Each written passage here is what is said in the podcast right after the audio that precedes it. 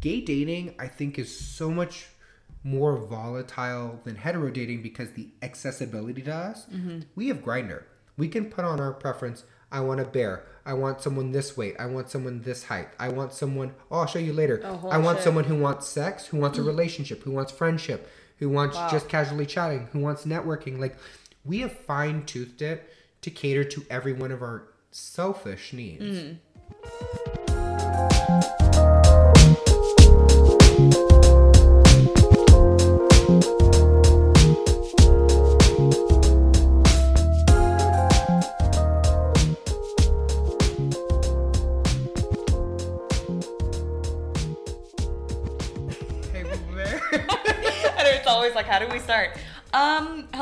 My humble abode, and I want to just cheers as tradition. yes. So, cheers. How do you like the monkey shoulder, by the way? Honestly, I'm kind of in love. Like Hmm. I'm I'm a Bulleit person. My dad was a Crown Royal person, so Okay. like even in swim team, my goggle bags were in a purple Crown Royal bag. That's amazing. Yeah, everyone thought my folks were alcoholics, which I mean I get the assumption, but they're not. Um, my dad was literally he's an engineer, so his mindset was it's microfiber. It absorbs.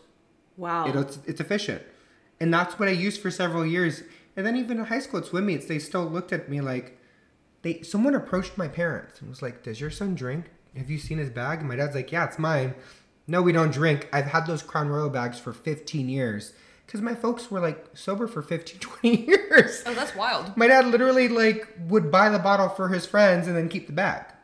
Oh, Which they're good bags. I have about 15 of them in my apartment, but I, I do know. drink Crown Royal. I'm literally just like envisioning this Crown Royal bag right now. It's like all I'm seeing is like a floating purple bag. Girl, they're in my car too. I'm like, You just use them as like gift bags for birthdays. when I'm smoking, my little weed pipe is in it too. It's just, it's all purpose. You know, Okay. they do it well, especially with the peach Crown Royal. They have a nice little pink bag. Well, peachy bag. It works. It's cute. Fuck but I love all whiskey. I saw this um, screwball and I was like, ugh, it's so good with vanilla Coke. It is angelic. Wait, I'm sorry. Where did you even find that that was a thing? Did you just test it out one day? No. I don't hear anybody mixing vanilla Coke with any type of liquor for some reason. For the record, shame on you. Well, It I don't drink many- soda. Okay, but I'll take it. fair. But um, I had my birthday party at the apartment in COVID. You know, Mm-hmm. couldn't really do much. But I have my Ray family, which is my COVID bubble. Yeah. So I have my friend Jordan, Cherokee, who's like wifey, Rave Bay bestie Jesse, his hubby Joe, Cody, and Amber, who are both my roommates, Yeah. and. You know, like we've all become close friends, and I'm blessed that all my best friends are good friends with each other. Like we have a Mm-hmm. group chat; they love each other. We just booked like four different events the next month because we have three birthdays coming up and we're gonna get a giant slip and slide. We're literally getting to get a bunch of adult lubricant, get a bunch of what is it? Literal lube. Like saran wrap and just yeah, lube. Lube. Spunk lube. Just- I'm just making sure. We've talked about lube like two or three times today already. So Yes, it's happening, and we're gonna do that. And what I used to do at my sister's house is we would do slip and slide flip cup. So you slide, flip cup. Once they finally get it, then the next person, it's like a relay. So much fun. You just have to make sure there's not a wall right next to the table so you don't fly into a wall. where do you set this up? Is this like in home? Girl, my friend's house we're doing it is next door. Their backyard is massive. We're talking about like 35 by 40 square feet. Just massive. I literally just imagine you making a lubricant slide in your kitchen with like your table to the I right mean, side. in my apartment, if we one didn't have carpet, and my other Yeah. Mm-hmm. roommate Amber wasn't so type A and you know clean freak, hundred percent down. You can come. We're gonna do this on the 18th of next month. I'm so down. It's literally walking distance. Oh, fuck We'll it up. pre-game, walk over, boom. You'll love my friends. But we had the COVID bubble, and my friends always leave soda, and I was like, oh, well, I need a mixer because at that time I was like, whiskey straight. Mm, I liked it, but the flavored whiskey is what I don't like straight, ironically. So I Mm. Was like, the screwball has been haunting me. Used it, liked it, loved it. Four bottles of screwball later, I have found something I like. And it also works with Diet Dr. Pepper. There it is. But screwball on its own too. If you just have it on ice, it just tastes like a like a almost like a peanut butter shake, just like without the like. Well, they use real peanuts, so I hope so. Yeah. But it, for me, like, screw, I like the hint of a flavor. Yeah. I don't like it to be all one note because I do like that whiskey bite. So for me, like, if screwball, I have to have it in the freezer, then on the rocks. Room Mm, that's temp, smart. no. Anything else whiskey wise, room temp? Yeah, especially Japanese whiskey. Yes, I know. Damn it! I should have let you have the last of. I so I have Kikori on my on my bar cart. It's such a good. Girl, this is the only drink one. I know I said I wasn't gonna drink, but I'm like, Okay. that's fine. I know. By the time I leave, you'll be like, so there's no more whiskey, babe. Talking to your man, and I he'll be right? like, well, Dude, so I have to tell you guys. So last time I saw Curtis, you were 30 pounds heavier. No, 75 pounds heavier. Shut the fuck up. Which is insane because one, you carry your weight well, but two, like, the broad shoulders, but I was the Pillsbury Doughboy. I literally went for Halloween one year as the Pillsbury Doughboy, and people poked my belly, and I was instinctively was really sad when. I had a welt on my belly button, to be clear. Oh. Worth it, but no, I mean I was I was 250 plus, and now I'm a Yeah. well, I was 170, and then COVID happened, and I moved with my two best best friends, eh. and then you know I was living with my folks before, Yeah. helping with groceries and stuff, and you know doing the typical thing. Plus, I thought I was saving money. I did not. I just shopped a lot, which for the Yeah. record, Amazon is bay. Um, so yeah, where was I going with this? Oh, um, well, I was telling people how great you look because I haven't seen you in oh a yeah, few months. Yeah. So COVID happened, and I just there was a relationship we'll touch by later that was a seven or eight year situation that was former best friend's boyfriend became my best friend, became my boyfriend, became my ex best friend again. Well, hold on. Well, let's fuck it up. Let's just go right into it. So, by the way, Mm. we're gonna be talking about polyamory eventually. But Curtis, I literally every time I talk to Curtis, there's some wild dating story that he like like loves to disclose. And mind you, this is like every other week that I feel like I Oh. get some goodies like in my text or in my DMs. It's true. So, okay, let's do this. Let's what tell me about this this long term seven year detrimental toxicity. So I mean, full disclosure for all your listeners, 'Kay. I have the gift of gab. Yes. I sometimes mumble. I apologize now. I will try to enunciate. Um, and I'm giggly and low key crossfaded, so like I may have occasional ADHD space out moments, but Maria will hopefully keep me on track. But I'll, reel. I'll reel you back. He does. He legit brought printout notes, not even written notes, and yeah, which I well, love. there's written notes too. Um, I need a drink for this story. Oh lord. Okay, wait. Let's let's cheers again. There we go. Beautiful. Okay. Okay. So, tell the fans. So I'm also a telenovela with story. My mom called me a series of unfortunate events because that's how this whole situation started. Not wrong. So, because I don't care about hiding names, because Fuck it. yeah, fuck it. Austin Vandegrift. He's about 5'8", blonde, three DUIs, crazy asshole, and a cis. I was about to say cis white hetero male, but he's a cis white gay individual who lives with his boyfriend Anthony, who he doesn't even like. He actually is just with him because he's paying his legal fees. Real quick, is this the one that I met at Strut? Oh no, no, He- that was was ex. blonde. uh, That was ex Bobby, but that is on my list. Beautiful. Well done. You know what? Let's go to Bobby first You before we do get to Austin. Let's do a warm up. We'll do Bobby. All right, let's do Bobby. So, what is my range of TMI on this? Like, Dude, you can talk about anything. Oh, so There's normal? No, there is literally no bounds. okay, None cool. at all. Well, I'll try to keep my profanity to a little, but there will be No, a little you're TMI. fine. Well, I cuss 24 7, so please. Bobby, Bobby, Bobby. Well, when I was 15, I went on an app called Adam4Adam. Yes, it is a very entertaining name, like Adam and Eve, but Adam and Adam. So it was one of those, you know, gay websites before apps were a big thing. Back when, you know, Blackberries were a thing. Oh my god. Dude, my fingers are too fat for the Blackberry. Oh, I, wa- I had a Blackberry Pearl Red. My bay. I was so sad when that pearl popped out. Well done. But um no, so Bobby and I like met on Adam for when I was 15 and you know, at that time I hadn't exactly figured out what actually I was 16. Um right when I turned 16 15. Um I hadn't really figured out much of my sexual identity cuz I was raised very conservative. I didn't see I think Nickelodeon till I mean I kind of saw growing up but my folks put censors on it. So like things like Cat Dog and Rocko's and like stuff like that, Dexter's Laboratory, I didn't see till I was 17. Which is so interesting because I don't feel like those are really like pushing any sort of boundary. I mean, if you live in today's, you know, politically correct environment, you would see things like Rocko's Modern Life or like um, Pinky and the Brain and just say like that's too radical.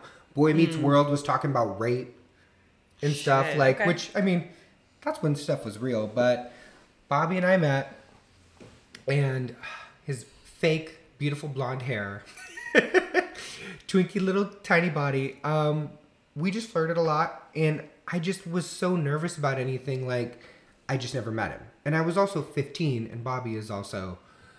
Uh, okay, well, let me think. He says he's 30 now, but I think he's 35. So that means he's six years older. Okay, so he was 21. So he was. Wait, hold up. He was lying to you about his age the entire time. He still lies about his age. He tells everyone on all the apps that he's like 30. And I'm like, you're 35. He's, no, no, wrong. He's beautiful. He's gorgeous. He is a great guy. Like many people. He should not be one to consume substances. Mm-hmm. And so, you know, like we met when I it was like my 19th birthday. I had a little kickback at my house. My folks were gone for two weeks to Hawaii, and I was like, it was finals week. So I was like, when finals were done, friends came over, house party when folks are away, yay. They still don't know about much of these details. Sorry, mom and dad. Um, Mom and Dad, we love you, but please shut it off. yeah, so I mean, we hooked up. We hooked up in questionable places that I will not say for my parents' respect. oh, And I'll tell you, um, I didn't even try to get it in. I literally was just kissing down the back, and it just popped in because it was that loose. Yeah, Damn. it's funny. I thought things would change over the years. We were on and off. Like we flirted a lot. We would be like friends with benefits and stop talking. One of us in a relationship, and then a few years ago, we finally decided let's like we like each other. We click. Why don't we date? yeah. We dated for a few months. It was great. Like we stayed home. We played. We're both nerds. Video games, anime. Um, go like we never really went out to drink together. Like we both liked to, but I was on my start of losing weight. Well, one of my failed attempts, and he. I just never went with him drinking. So we stayed stoned at the apartment, and we were very much introverts together. Yeah. And part of it was we wanted to just keep us us, and the other part was why spend the money? Like Yeah. why go out? Well, I remember I gave him a really ghetto gift, and I say ghetto because my packaging was a folded Amazon box that wasn't even actually taped closed. Are you kidding? Ah, you know what? I judge hetero white males, and I'm just like, I, in the gay community, my friends always were like, you're like the straight gay because you do lazy shit, and I'm a great loving person, but last minute I'm, like, I'm not gonna spend seven dollars for a roll of wrapping paper, Also smart, but yes. and I'm not gonna stop my Amazon addiction. So I was like, box, boom. In retrospect, it was the laziest thing, but like, I gave like a bong and weed and something else. I don't know. Yeah. But we were all giddy, and then I think that night we went to um, right in Newport, Goat Hill Tavern, Yeah. Oh, and I had never.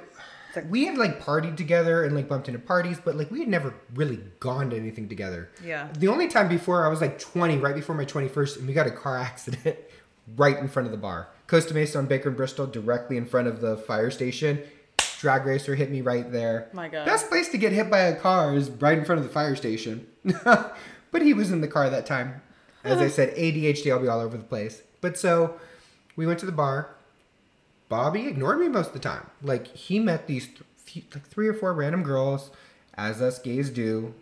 Oh yeah, I'm gay. For anyone who didn't know, um, all these stories will be about me and another male. There are, okay, I just checked. There's no females in this story.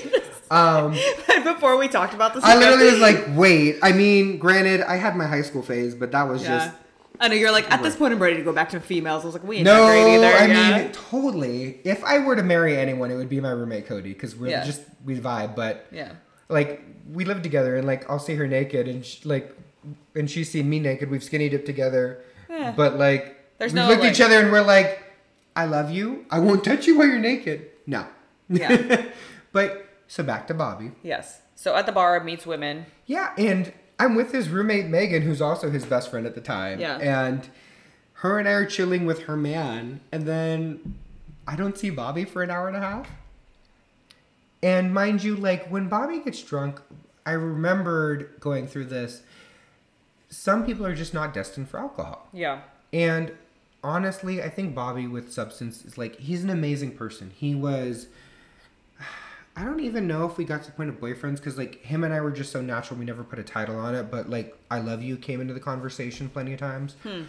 He was loving, caring, compassionate. The sex was amazing. I mean, we, like weekends seven times a day, and like we just vibed so well. Like I could have seen a future with him. Like we spent Thanksgiving with his Yeah. family, but every time he's been inebriated around me, it's resulted in him either saying passive aggressive demeaning things or slapping to me to the point that a lens has popped out of my glasses and my glasses have come off my face. Mm-hmm. Now, mind you, I'm blind as fuck. Mm-hmm. So these glasses, I think, are nine hundred dollars with my lenses because Yeah.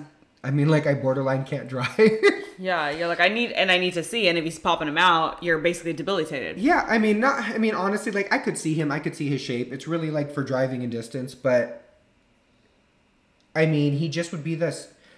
Those very sloppy drunks that would just say stupid shit, be out to 5 a.m., dancing in the fucking street, mm-hmm. and just will hand flailing. That was Bobby when he was lit up. And we hadn't spent any time drinking together because him and I were both like, we need to get back and shit. Like, let's eat healthy. And we started the eating healthy tread mm-hmm. before we went to be physically active. Well, I mean, we eventually saw him that night, and his roommate, who also really was supportive of me in the relationship because his last boyfriend was like cheating on him, asshole, really crazy fucking bitch. Like, Yeah. he showed up on fucking Thanksgiving while I was there with his family for Thanksgiving, kind of shit. Jesus. Okay.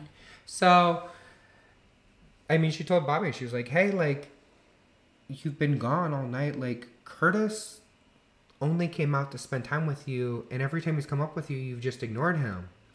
And he's like, no, no, no, that hasn't happened. And we're sitting outside of like Goat Hill, like the smoking area, and I'm like, no, it, it, it's happened. It, it's happening all night. And he just eh, denial. He ended up slapping me like jokingly, and I was like, enough. And he lived right next to the OC Fairgrounds, so I walked from Goat Hill to OC Fairgrounds, just like a mile or two. Was this what you were telling me about this last year, right? Yeah, mm, maybe. I think I told you about the story. Yeah. Yeah. So like, I mean, I walked there and I got to his apartment at like 1 a.m. I got there before his roommate was home. Mm-hmm. So I waited a little bit. She let me in because my car keys were inside. Well, I got my keys, and I'm driving home. So he's in Newport, Costa Mesa ish. I'm in Lake Forest, which is about 25 minutes south. About to pull in home. The call. And you know me, I'm loving, supportive. Like all my friends know, like, you call me, I'm there. And I'm the most understanding person ever. And he's like, babe, we're in Brea. I need you to get me 30, 45 minutes away The fuck? from his apartment. And I'm just like, what? He's like, yeah, like one of our friends took us here and left us here. Da, da, da. And I'm just like, at this te- point, I've already told him I love him. I care about him. You're not going to hear someone you're intimately with saying "I need you" and turn away like that. Like, Definitely. especially in somewhere like way far off, like almost an hour away. Yeah. Well, go to pick him up. I have. This was a, the most ratchet ass place. I swear to God, this was like a Brazilian grill that converted to like ratchet nightclub, like downtown Fullerton, Anaheim. Like the No, cops are called three different times, kind of nightclub. Yeah. Well, all of a sudden, I'm seeing baggies of cocaine all outside, and I'm just like, now don't get me wrong. I've had my indulgence phase. I've done stupid shit. I, you know, like I had my experimental phase, phase in my early teens, and I've done a lot of stupid shit. I don't judge what you do. Yeah. My mindset: you smoke, you drink, you do whatever controlled substances or non-controlled. I just don't want to be around you if you're to the point that that is your primary concern. Mm-hmm. No judgment. That's what it is. So he's pulling the stuff out, and I'm like, not in my car. Like you, cool. You can do as much as you want, but I'm not taking with me. Lo and behold, his new friend's girlfriend, I think she's in my car, is just talking about like she's gonna fight this bitch, and like talking shit through the freaking window. And at this point, I'm just like, fuck it. I'm like, yeah, girl, go fight, go fight. Like she's not my friend. I don't care. I'm like, get Yeah. the fuck out of my car, go fight. And he's just all of a sudden, I look down and he's doing cocaine on my Dashboard? yeah, and I'm just like, what? No, it's done. And then he's just screaming, yelling at me the whole time. He's like, take me to LA, take me to Long Beach, let's party. And I'm just like, at this point, it's like 3 or 4 a.m. I'm like, I am tired. I am fat. I am sleepy. Time to hibernate. Yeah. So take him home. And I'm like, at this point, I'm already starting to disconnect because I'm like, if I can't enjoy all of your human being, like, and if I have to be like selective times when to avoid you, like, what's the point of a relationship? Because, mm-hmm. like, I'm compromising, which is good in a relationship, but I'm compromising to the point of avoiding you when you're toxic. Mm-hmm. What if we're in a situation where I can't avoid that and Yeah. it's just miserable? Well, Christmas happened. I don't even know.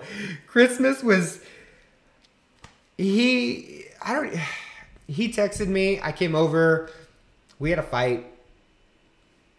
He asked me to go take him to drink and my thing is like I'm here for people whatever, but don't invite me to spend time with you and send me on errands to come see you or have me pick you up to go run errands and back. Like Yup. I'm I'm not your fucking driver. I'm not your chauffeur. I'm not your bitch. And I say this because I've spent years of being so nice that I was walked over and I would do all that. So now I'm like more, you know, coherent of those things and I'm like, no, not gonna happen. Mm-hmm. So I told him no. He kept begging and screaming. I'm like, no. And then he's like, just down the street. I'm like, I will take you to 7 Eleven a few blocks away. Because I caved and I loved him and he's fucking wasted. And I'm just Yeah. like, it's the easiest thing. Well, we walked then to my car and because I first talked to him when I was in the car and then I went to go park way down the street, came back, and then we walked to my car.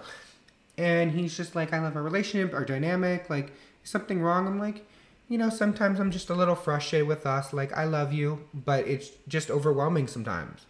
And he keeps trying to pry out of me, like, what can we do differently? What can we fix? And I'm just like, honestly, when you drink, like, you get a little difficult for me to communicate with, and you mm-hmm. get a little aggressive. Like, I I'm not your driver. You kind constantly try to treat me that way when you're drinking, and then you also get to the point where like you hit me, and you make a lot of passive aggressive comments. He's like, yeah, well, I just have a crude sense of humor. I'm like, I respect that, but for me, when you make jokes about my weight, because at that point I was like 255, and I'm only 5'8", so I mean that's not a good weight to be at. And I was just like, when you make comments about my weight or saying I'm a shitty like person to be with, you don't incentivize me to want to be with you. Yeah. So I'm like, but I love you. I'm here. It's just when you get really lit, you hurt my feelings a lot to the point that your roommate and best friends step in and are like, Bobby, you need to line up. You're going really aggressive on Curtis. Yeah. And then you yell at them because you're like, I have every right to. Like, we're together. I can say what I want. I'm like, no. That's not an excuse. There's, I mean, at that point now he's being mentally, emotionally, and physically abusive. He's just hit three pillars. Hundred percent. And so at this point we get to my car and he's like, fuck the alcohol. Just take me home. Which is on my way to the freeway. So I was like, okay. So as we get there, like I talk to him and as I'm trying to explain where I'm coming from, before I like I get three, four words in and he cuts me off. And at the point he cuts me off, it makes it sound like I'm attacking him. But I'm like, let me finish my point and he just doesn't let me speak to the point that I lost my shit because I'm like fighting for this relationship and I'm not even allowed to say anything at this Yeah. point. So I snap at him like this is like, and I'm smacking my um, steering wheel. I'm like, this is what I'm fucking talking about. I love you, but you're being such an asshole to me. You don't even let me speak and understand me. And then my big thing is my folks, specifically my dad, is really huge on integrity and honesty and owning your word. And I really try to embody that. So when someone tells me I'm saying something or twisting my words, uh, like that I'm not saying, it's a trigger. And he knows this. So I snapped. I'm like, this is why I'm fucking sick of this shit. Oh, you do this to me, you're an asshole. Half a second passed. I'm like, babe, I'm sorry. You hit a trigger, which provoked me to react that way. No way was that appropriate. It was wrong. I'm sorry. Now, still the fucking villain. I mean, he slammed my car door, is gone. We tried talking things out, and I told him, I'm like, you know, just so you know, when you communicate with me, talking about me in a derogatory way or like negative reinforcement doesn't work. Because he'd be mm-hmm. go to, like, do you want to go to the gym tonight? I'm like, I just worked 12 hours. I'm brain fried. I'm trying Yeah. to read this thing for some work stuff. And he'd be like, well, if you were over being a fat ass, then we would go to the gym together. Like, you stay this Holy way, you're just going to get fatter and fatter. And I'm just like, babe, I understand what you're trying to do. My opposition is not working out with you, but for future reference, if you're trying to change my mind, positive reinforcement works best. Negative reinforcement forces me to shut down and just, you know, bottle up. snapped to me. I'm an asshole. Da da da da. Because Um, you're community communicating your feelings. Hundred percent. What the fuck? Okay. Yeah, yeah, Okay. yeah. So I'm just like, I'm over it. And then we're like, let's just be friends. Maybe friends with benefits because the sex was bomb. I mean, honestly, I sacrificed morals for the sex. I sacrificed so many morals for sex, Dude. Same. which we didn't even have. Like he didn't nah, because there was both of us were still just a little weird about the whole situation. I think we we hooked up once, and he ended up dating someone. He's living his gay boy fantasy now. He's living with this other guy in Palm Springs with all the other elder gays. You know, he's happy now. I am happy for him. Like, again, he's not a piece of shit. When he's inebriated, yeah. And, and again, like, we are just two different people. Like, I love him. We had a great time together, but there was just certain parts of his persona that I just was Mm. not going to click with. Well, and did he have like a, a, an addictive past or like long term Nah, addiction? he was like every other fucking gay that lived near LA. He liked to go to the parties. He liked to get lit. He liked to turn up. I mean, he lived a very good life. He worked hard. He had a great work ethic. I Mm-hmm. mean, he managed numerous businesses before. Like he again, he was a great guy. He just when he drank, specifically with me, I don't know if there was something that happened in our past that triggered it or Yeah. his past, but like he, whenever he drank, it was specifically targeted to me, even when we were just friends. So that ended. I mean, again, he's living his best life. Great for him. Fuck him, because I like the shit I went through. Just Yeah. really mind fucked me for so long, which deterred me from losing weight because I was just like, if someone I love so much is telling me I'm this, this, and that, Yeah. mine gets there. Now, the warm up is done. L the the finger crack. I cannot. He aggressively takes a sip of alcohol. He's I like, wasn't "God." even confident in that finger crack, I because like Ugh. I live in like Corona del Mar, so like the weather's permanently cold. So like I for some reason in warmer weather my knuckles crack better, which is weird to say that like my high temp at home today was 68 degrees and I looked at the weather here today I was like 87 degrees at one point today. I was like I'm only 15 20 minutes away and I'm like No. God bless that mile away sea breeze. I know. Thank you, Corona Del Mar and all the Real Housewives of Orange County. Thank you, Fashion Island. Also, if you're warm, I can turn the air on. now I'm perfectly content right Okay, now. We'll see how this whiskey goes because Yeah, this yeah. is that bottle may not last tonight. Tell Brad I'm sorry.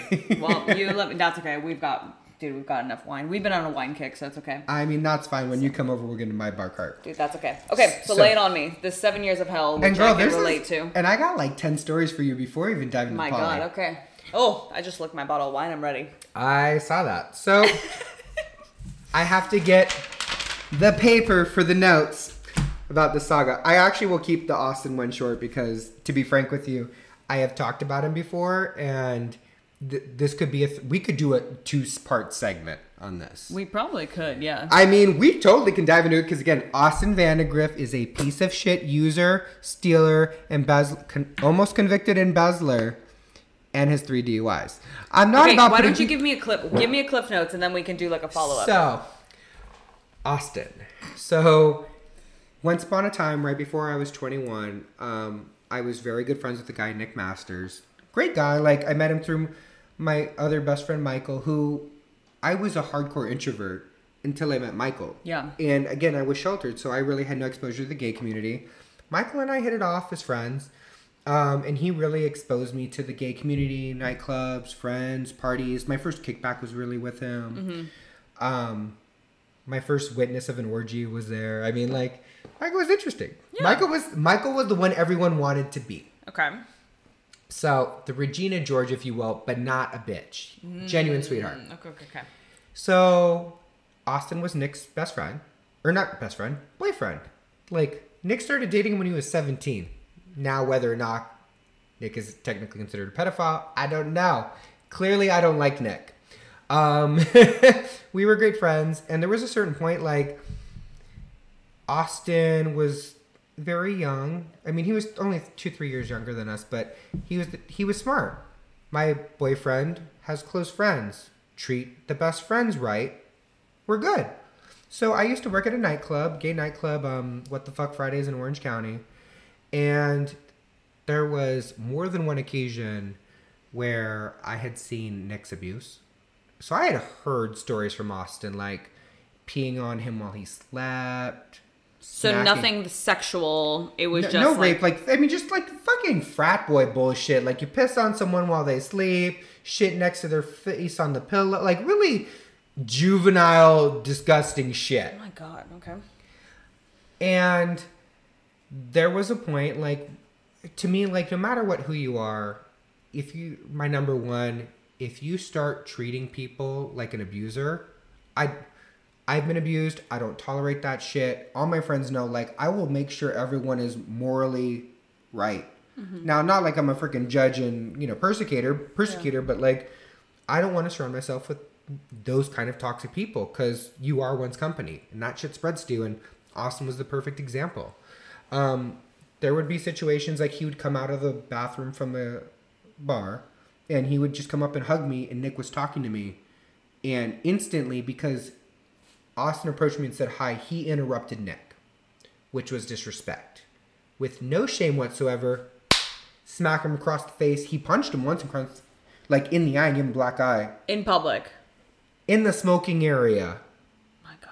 Okay. So, you know, and Nick honestly is a fucking user. Like, he lives with his, and I find these things out years later, but like he lives with his former coke dealer, who like launders money in Vegas with gambling. Like the the things that you find as an adult in retrospect, like clueless at the time. And granted, I mean, part of it's my ignorance because like.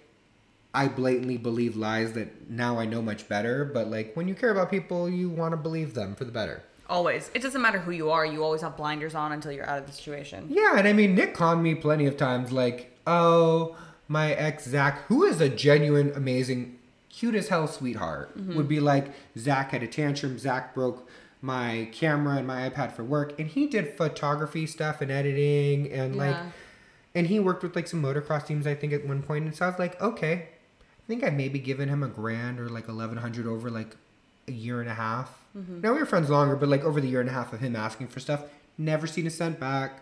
He's even had clothes of mine to let him borrow, never seen it back. I mean, he's a user, whatever. But I dropped him because I was like, I'm not going to deal with this. Austin was single. We'd spend time at the bars and club together. And Austin would kind of drop a lot of hints like, you know, like, you're such a sweet guy. Like, you're definitely someone I should be around. Da da da. And like the, the shoulder touches and shit like that. And granted, we were young. Like, I was in my early 20s.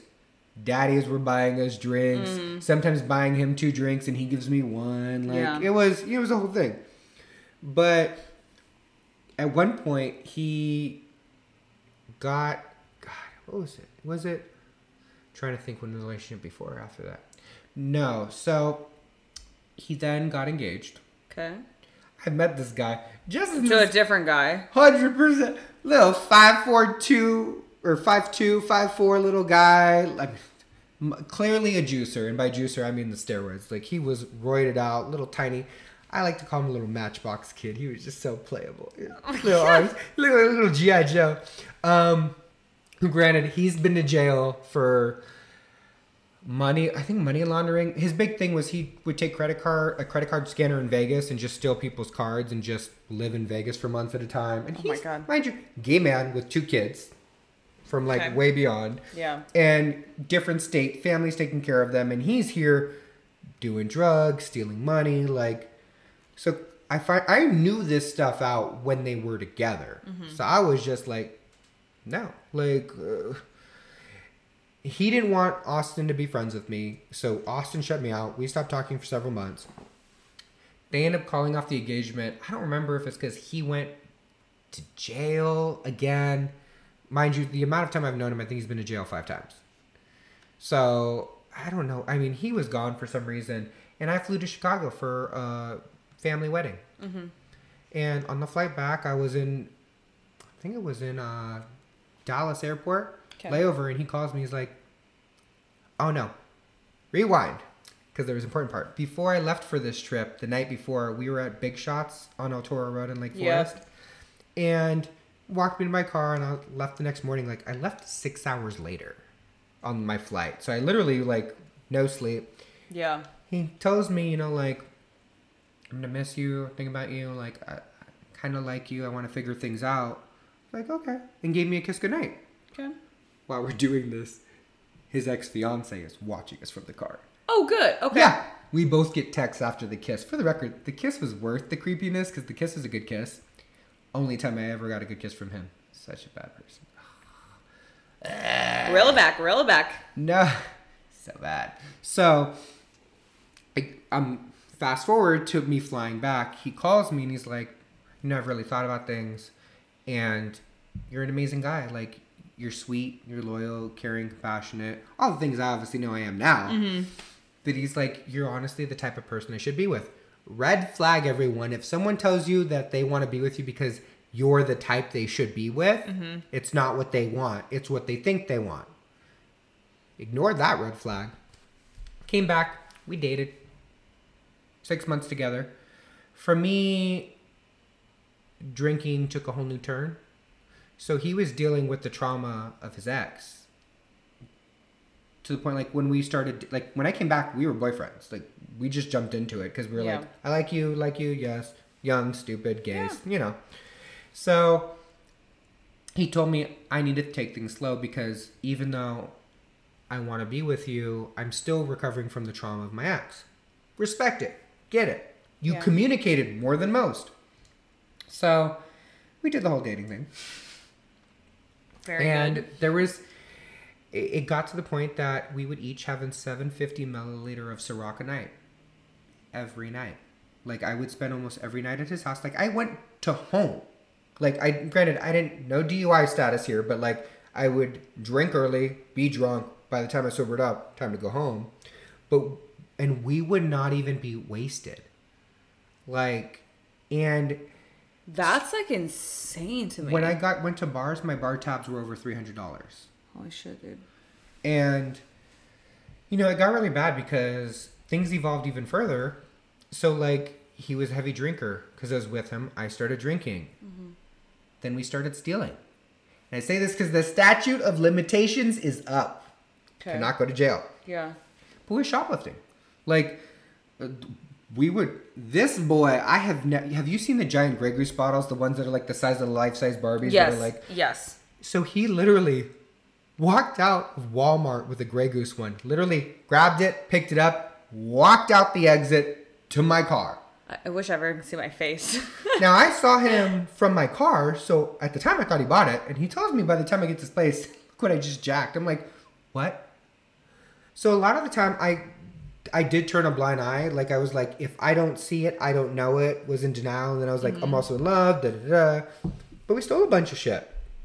And granted, I ended up like, like the good, cute little curly haired boy. Um, I went back, and I paid for the shit I stole. Shut the fuck up. Girl, you don't even want to know how much I had to pay back. Like they didn't charge me interest, but I'll tell you this much over because the the stealing occurred for longer than a year, even though we are only together three months, and thirteen thousand. So what do you? That's fucking insane. But so what do you do? So you steal something, right? You say you stole that bottle of wine, that Grey Goose bottle. You go back and you just tell them you stole it, and they're like, okay. I so I literally went back in and I was like, "Can I talk to your head of human resources? This is about um, your theft problem, and I would like to confront you about it." And I just honest, I'm like, I was in a toxic relationship. I was put in a situation to comply with stealing. I allowed it. I have stolen from you guys and deprived you of income. I would like to settle the difference. Took me about 14 months. I paid it off. Wow. But I, I mean, I, I, because every time we stole, I kept a log. I, it was on my conscience, like, Yeah, because you're a good person. You're not. and we to did be- it. We did it later on in life too, like, because our friendship was on and off for a lot. Well, it was mostly on, but like, how deep I was in was on and off. Yeah. And I mean, I still went back and I paid for a bunch of our stuff. Like, it just it, the weight of it was too much. And then I was also scared that I would get busted and banned from my Walmart down the street. I'm like, I like my Walmart. You're it's convenient. hilarious. Yeah, the con- the convenience was nice, and this was before I discovered Amazon. Yes. So I mean, you know, in Lake Forest, everything's within a mile of each other. Yeah. If I got to drive to Foothill, mm-hmm. No, no, I'm not going to Foothill. too far. I ain't I'm trying to drive 15 minutes. Granted, I would still drive there from Corona Del Mar for their In and Out because our In and Out in Corona Del Mar or Newport is right next to UCI. 60 car line takes over an hour. Dude, El Toro in and out. I'm going to In and Out tonight. But back to Austin. ADHD, yay. Oh, I need a drink for more. We love it. We love it. No, keep drinking. Keep drinking. Ugh, I was swear I was going to go in an hour in Austin, so I'm trying not to. But, oh, I have to look at my Well, you can do like a fi- you can do like a finalized wrap up and then move on to Well, I mean, it's almost done, I guess. So, we stole. There was. I mean, he had stalkers, he had sugar daddies, and I enabled him because I was like, if you're going to want sugar daddies, that's fine. Because he financially was in issues, and I was like, okay. And it came to my birthday. Mind you, we're together at this point. Well, Austin decides to go make out with a sugar daddy who's like 80 plus, also makes out with a drag queen. And then at the time, also has kids, by the way. then I mean Austin doesn't have kids. The drag queen and the daddy Oh, were completely different. No, the, the the crazy ex fiance he vanished. I don't even know what jail. Let's just say jail because okay. I know I've known he's been to jail several more times since. So Austin then calls my ex best friend Nick, who Austin has a restraining order on. Hmm. Well, well, well. When all of Austin's friends are like, "Hey, where's Austin?" Because they're there for my birthday. Because all his friends love me. Yeah. I go looking around. I bust him making out with each person, and I go back like I had confronted him each time, and then gone back to the table because I'm not letting his friends see that he's a piece of shit. On your birthday. Oh well, nothing like at the bar I work at, having my ex boyfriend make out with his ex or my boyfriend make out with his ex boyfriend in front of me on my birthday, as he has a restraining order on him. So- Very good. I'm already a whole bottle deep of, God, what was it? What did they used to serve? Uh, Stoli vodka. Okay. And come up, backhand, bitch slap across the face. He drops to the ground. All my friends know me. I am not violent. Like, I'm not Buddhist, but like, you might as well think of me as Buddha because, like, I don't believe in physical violence. Yeah. So I spent three days locked in my room just hating myself that I laid hands on someone. Mm-hmm. I mean, he pretty much like was ready to force himself to come over to my house to confront me. I, I said I wasn't ready. Lo and behold, she's on the other foot. I want him back. I'm like, we talked about shit, and I was so in love. And he's beautiful. Like, he's gorgeous. Well, he's like, let's just be friends. Da da da. He became super hoe. Had another friend. They do a bunch of drugs. I mean, you know, typical little fuckboy shit. And he I don't remember what exactly happened, but we had a falling out and didn't talk for a year. And right after our fight, magically my car is keyed on every single panel. Hmm. oh. Yeah, it was while I was at work. So it was a whole thing, which the footage showed someone who looked awfully like him, but I didn't want to like Yeah. I, you know, I still loved him. Didn't want to deal with it. We became friends again, and like he knows love. We hooked up like maybe three, four times since, like very drunk things. Yeah. But I mean, he just got toxic. I mean, he would drop the N word like that was his favorite word, like full pronunciation. Obviously, I'm not gonna say it because that's just a vile word.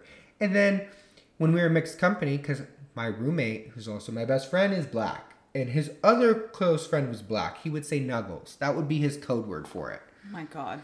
And he would literally, I'd be driving, and he would see a black person with their window down next to me, poke his head out of the car, like, just screaming racist land. Like, this wo- Trump's perfect child God. of racism. Yeah, and it's just like, and he he loved my friends, like he loved my black friend, like, so it's it wasn't necessarily like hate, it was just I call it white ignorance, cause like it's just so much self entitled, and he's gone through a lot of shit, which baffles me, because it's not like he was raised with privilege. He has gone through a lot of trauma, which, granted, in retrospect, can explain his behavior, but it got to the point that he got his third DUI. And the third DUI, to be frank with you, I don't even think it was a BS situation. I was at my boyfriend's house at the time, literally one block from his. And he came over. We had a bottle of wine split between us. Three hours later, he drove after the last drop was consumed. We had dinner, we had water, Yeah. and I've seen the the police report. The police report says there was pills all over his floor. Granted, he does have AD, ADHD medication and anti-anxiety medication, but they're never in his car. They said it was all over the vehicle. He was slurring his words, and he was coherent when I left. So it was a it was an interesting arrest. But the first time he got a DUI, he didn't go to jail. The second time he did, and I visited him for like the three months every weekend. Mm-hmm. And I'm such an empath that I took it upon myself. I ended up in the hospital more than once because I just couldn't handle the anxiety. And I told him, next time you go to jail, I'm not going to visit you. I'll do the phone calls, but I just can't. I can't do it. Went to jail again. Shocker. Yeah. And you know when he got out, this his one of his hookups would visit him every week, and this guy is in love with him. Mm-hmm. Needless to say, this guy is now helping pay his lawyer fees and all this stuff. And he's told me plenty of times, like, I don't like him. The sex is good, but I don't give a shit about him. I don't even want to be with him. And this guy is the type, like, Austin is has admitted to being an alcoholic and a substance abuser, is in a recovery program, and this guy's got like a weed vape pen smoking in front of his face, like hmm. blowing smoke at him. So and a drinking in front of him. So like, yay, great. So There's like no respect on the other end either. no, Yeah. like he tried to convince Austin to have his best friend, like Anthony's best friend, be his sponsor. Tommy, what does it sound appropriate that someone who's a month out of a program have a sponsor that's their boyfriend's best friend that's telling them that they should stay together? One of the first tenets of being in the program is no relationships or changes in relationship status in the first year. Yeah. So it's just toxic. And Austin, like I was his Christina to his Meredith Grey. He would tell me everything. Yeah. And he told me to want to be with him. And at that point, I, it just churned me. And I ended up sending him like this 10 page letter. Not really 10, like three or 4 mm-hmm. single spaced. It's like And I- back in college. 100%. Co- college was double spaced for me, girl. You not that. You only a year older than me. Shh. Bi- bitch, I'm 30. I, year. Well, we can edit your age out, right? Oh, wait, they all know I'm 30. I Oh. literally was telling people about my funeral when I was 30. I was like, y'all be wearing, you're gonna be wearing like sneakers to my funeral, all black. I'll wear neon matters. and leggings. Nah, fuck you. but um yeah so i sent him this email i'm like to be frank with you i've really evaluated this now mind you at this time i had rekindled my friendship with my bestie who i call wifey Yep, yep, she's yep. my person and she really showed me what real friendship and loyalty and a healthy balance is and i just told him like the reason i've tolerated so much of this stuff is because i've come to terms that i'm still in love with you. I still want to be with you. Mm-hmm. i can't accept and tolerate all these things that you're doing and Yeah. using people. So i'm just letting you know like with the way things are now i can't be associated with you. And deep in my heart i was like i want him to just be like i love you. I, mi- I love you still. Like i want to be with you obviously that's not what happened he's still with anthony they signed a lease together they have mm-hmm. two dogs together one of my former best friends is now his best friend because she thought she didn't have to choose sides and she's blatantly like ghosted me for him and i'm just like she's also a fucking drug addict so i was like okay We see the relationship there, yeah. I mean, this was all happening during COVID. So COVID to me was like being isolated. I really got to see people for who they were. Yeah. And I was like, I need to do what's best for me, which then led to the weight change because I was like, Austin had a nickname for me. He had a few. He would call me Jewspic because my grandparents are German Jew Holocaust survivors, and my mom is Puerto Rican and Mexican. Or he would uh, call me uh, Fat Jew to the point that his owner of his empanada, empanada maker right off Crown Valley in Mission Viejo, they would greet me calling me FJ in the door. Because he would talk about you like that? Yeah. And because the owner is this pretty much, you know, like sexual predator that h- hires these like fresh out of high school 18 year old. It's interesting. Again, the things I know as an adult now just baffle my mind. So Austin then sent me an email an hour later, no, a text an hour later, tells me because of me, he has just lost 90 days of sobriety and is drinking by the pool. And then blocks me from everything. This fool won't even block his stalkers. I am blocks you? Hundred percent. So that was salt on the wound. So I was just like, and then you know dropped him for several months, and then I decided, as the stupid, gentle person I am, the only thing I wasn't blocked on was Snapchat. So I let him know if he wants closure or talk about the letter, I am willing to meet and converse about it. Mm-hmm. This fucker like blew me off like literally eight different times to the point that I finally was like blocked, done, boom. Mm-hmm. But I mean, just being in that situation where someone is constantly demeaning you, calling you fat Jew, ugly, disgusting. And I found out too, whenever we met people and I was like, hey, can you wingman for me? These people have confronted me now and told me, without knowing that we're no longer friends, Austin went up to them and sabotaged everything. Hmm. Like, he told people I wasn't interested, that I was straight, that I had HIV. Oh, girl. Oh, like, what the fuck? disgusting like he wanted me to be worshiping him essentially is what could- narcissist. We love it. what i didn't even think about that but yeah so i mean it, i cut ties with him and i started focusing all my time on like my new not my new my old friends but re- the rekindled friendships of healthy dynamics mm-hmm. and i just started eating healthy and Yeah. we would go to the gym together and then 75 pounds later you know like and i'm still like pursuing further goals with my fitness but uh, there was a certain point where i was like the dead weight's gone because Mm-hmm. like we would work out together and i would outlift him and everything like Yeah. and he just would demean me and i was like well Which is crazy. You look so good. Like it's. I mean, I tell you this. I feel like all the time, but like you he literally. hasn't seen me like this Yeah. which is fine because i literally have fantasies about meeting up with him and just being like looking hot as shit Dude, and him trying to talk to me and le- i have a vivid imagination i don't know if i would bitch slap pour my drink but then again i would probably have an expensive drink that i wouldn't want to waste pour his drink on his head or do what i used to do and just sweep his legs out from under his feet and just make him fall I feel like it'd be the last one. honestly probably because my drink has got to stay intact. Yes.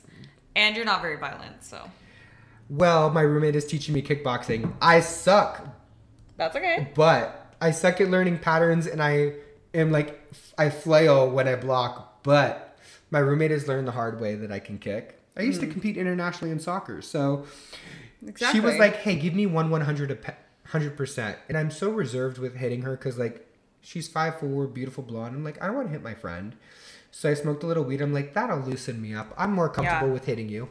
Will I kick her? Seventy five percent. The next day, all her arms look like she's just got into a brawl, just bruised up and Yeah. down, and I'm just like, I love you, and she's like, you're never allowed to go hundred percent. So yeah, I mean that's oh, so that's the story that has damaged me the most. I did tell you I had two particular stories to tell you. You So did. you get told to- me to remind you, and I have a pea brain. I mean, I wrote it down. Do you want to know about the stalker story or my latest date from hell? Mm, go stalker story first, and then I want to know latest after. So, when I was a baby gay, like, granted, I was sheltered as can be. So, like, 15 years old, I had my first gay experience. I hooked up with someone from the water polo team. Mm, cute. Oh, and it was during like spring break, so he's over all week when my dad was out of town. He's disgusting now. Ugh. Okay, honestly, nothing counts when you're 15 years old. Oh God, no, no, no, no, no, no. Well, uh, where was I going with this? Oh my God. Stalker. Oh, stalker. Thank you. So, I had like many kids, MySpace. Well, my dad worked for Department of Dep Defense and like CIA. Yeah, like he did a bunch of tech stuff for security hmm. software. So like my dad was a helicopter parent, mm-hmm. so I couldn't have social media. So I snuck on MySpace. I made a fake account. Another water polo player's picture, like wasn't really much cuter than me, but I was like, hey, Catfish. hundred percent, hundred percent, because I I wasn't out. I didn't even know what gay was, so I was trying to figure things out. Yeah. And so I pretended it was my brother named Gary. So I would use my real pictures like after the segue to be like, ah, you're not really my type, but like you may go for my brother. About this guy Ryan, and like he, I find it hilarious because like he like fed me all this interest and then cut me dry a week later, and I was obsessed because it was the first guy I was attracted to. Like I borrowed my friend's phone every lunch, called him, left him a voicemail. This happened for a month, every day for a month, and what was so bad is he was it was to the point that he was making these long voicemail answering machine notes in response to my last voicemail of like please just know mind you the whole time he's doing this he's trying to hook up with someone that i'm now kind of friends with Yeah. so like it's funny to reflect on that we eventually start dating he's 18 i'm 15 my dad's like trying to shut that shit down Yeah. well, we, you know, as kids, we think we know everything, all the ways. I tried all the things, I mm-hmm. failed. So we had her a, a very failed secret relationship.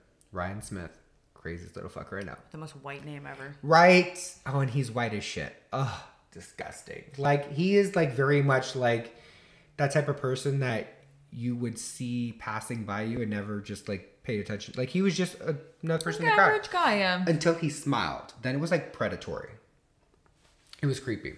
Like I, it made me uncomfortable at times too. Have you seen Courage the Cowardly Dog? That like Yes. hair cutting episode where the creepy blonde guy that was like, well, well, and Oh he like God, takes no. courage and he takes courage into like the bathroom and he like shaves them, but he has this like creepy smile that I can never get out of my head. Like it is like so haunting because it's just so cr- yeah, it's like cringeworthy.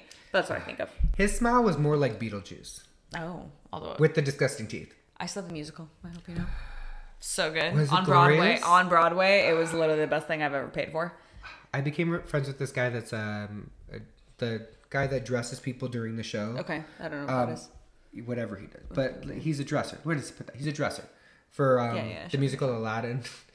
and so, and I'm like, he lives in New York City. I'm like, if I visit you, can you please hook me up, please? I'll go with you. Jake, if you're hearing this, please. Uh, but uh, Lord, oh stalker. So Ryan and I dated, and so like we broke. I sophomore year happened. I had a 1.675 GPA. I put my life around this Wait, guy. one point six. Okay. Yeah, so below a 2.0, I was failing out. Now I was supposed to go to CIF for sports.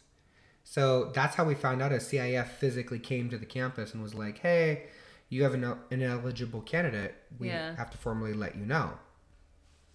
Well, at that point, I was like, my folks helped. I was coddled with high school, so like, Yeah. I either didn't have to do homework because I was an athlete, or my folks would help me do my project. So I really just stunted myself, and I was a horrible student. I just, I developed bad habits that I didn't grow out of for years later. Sure.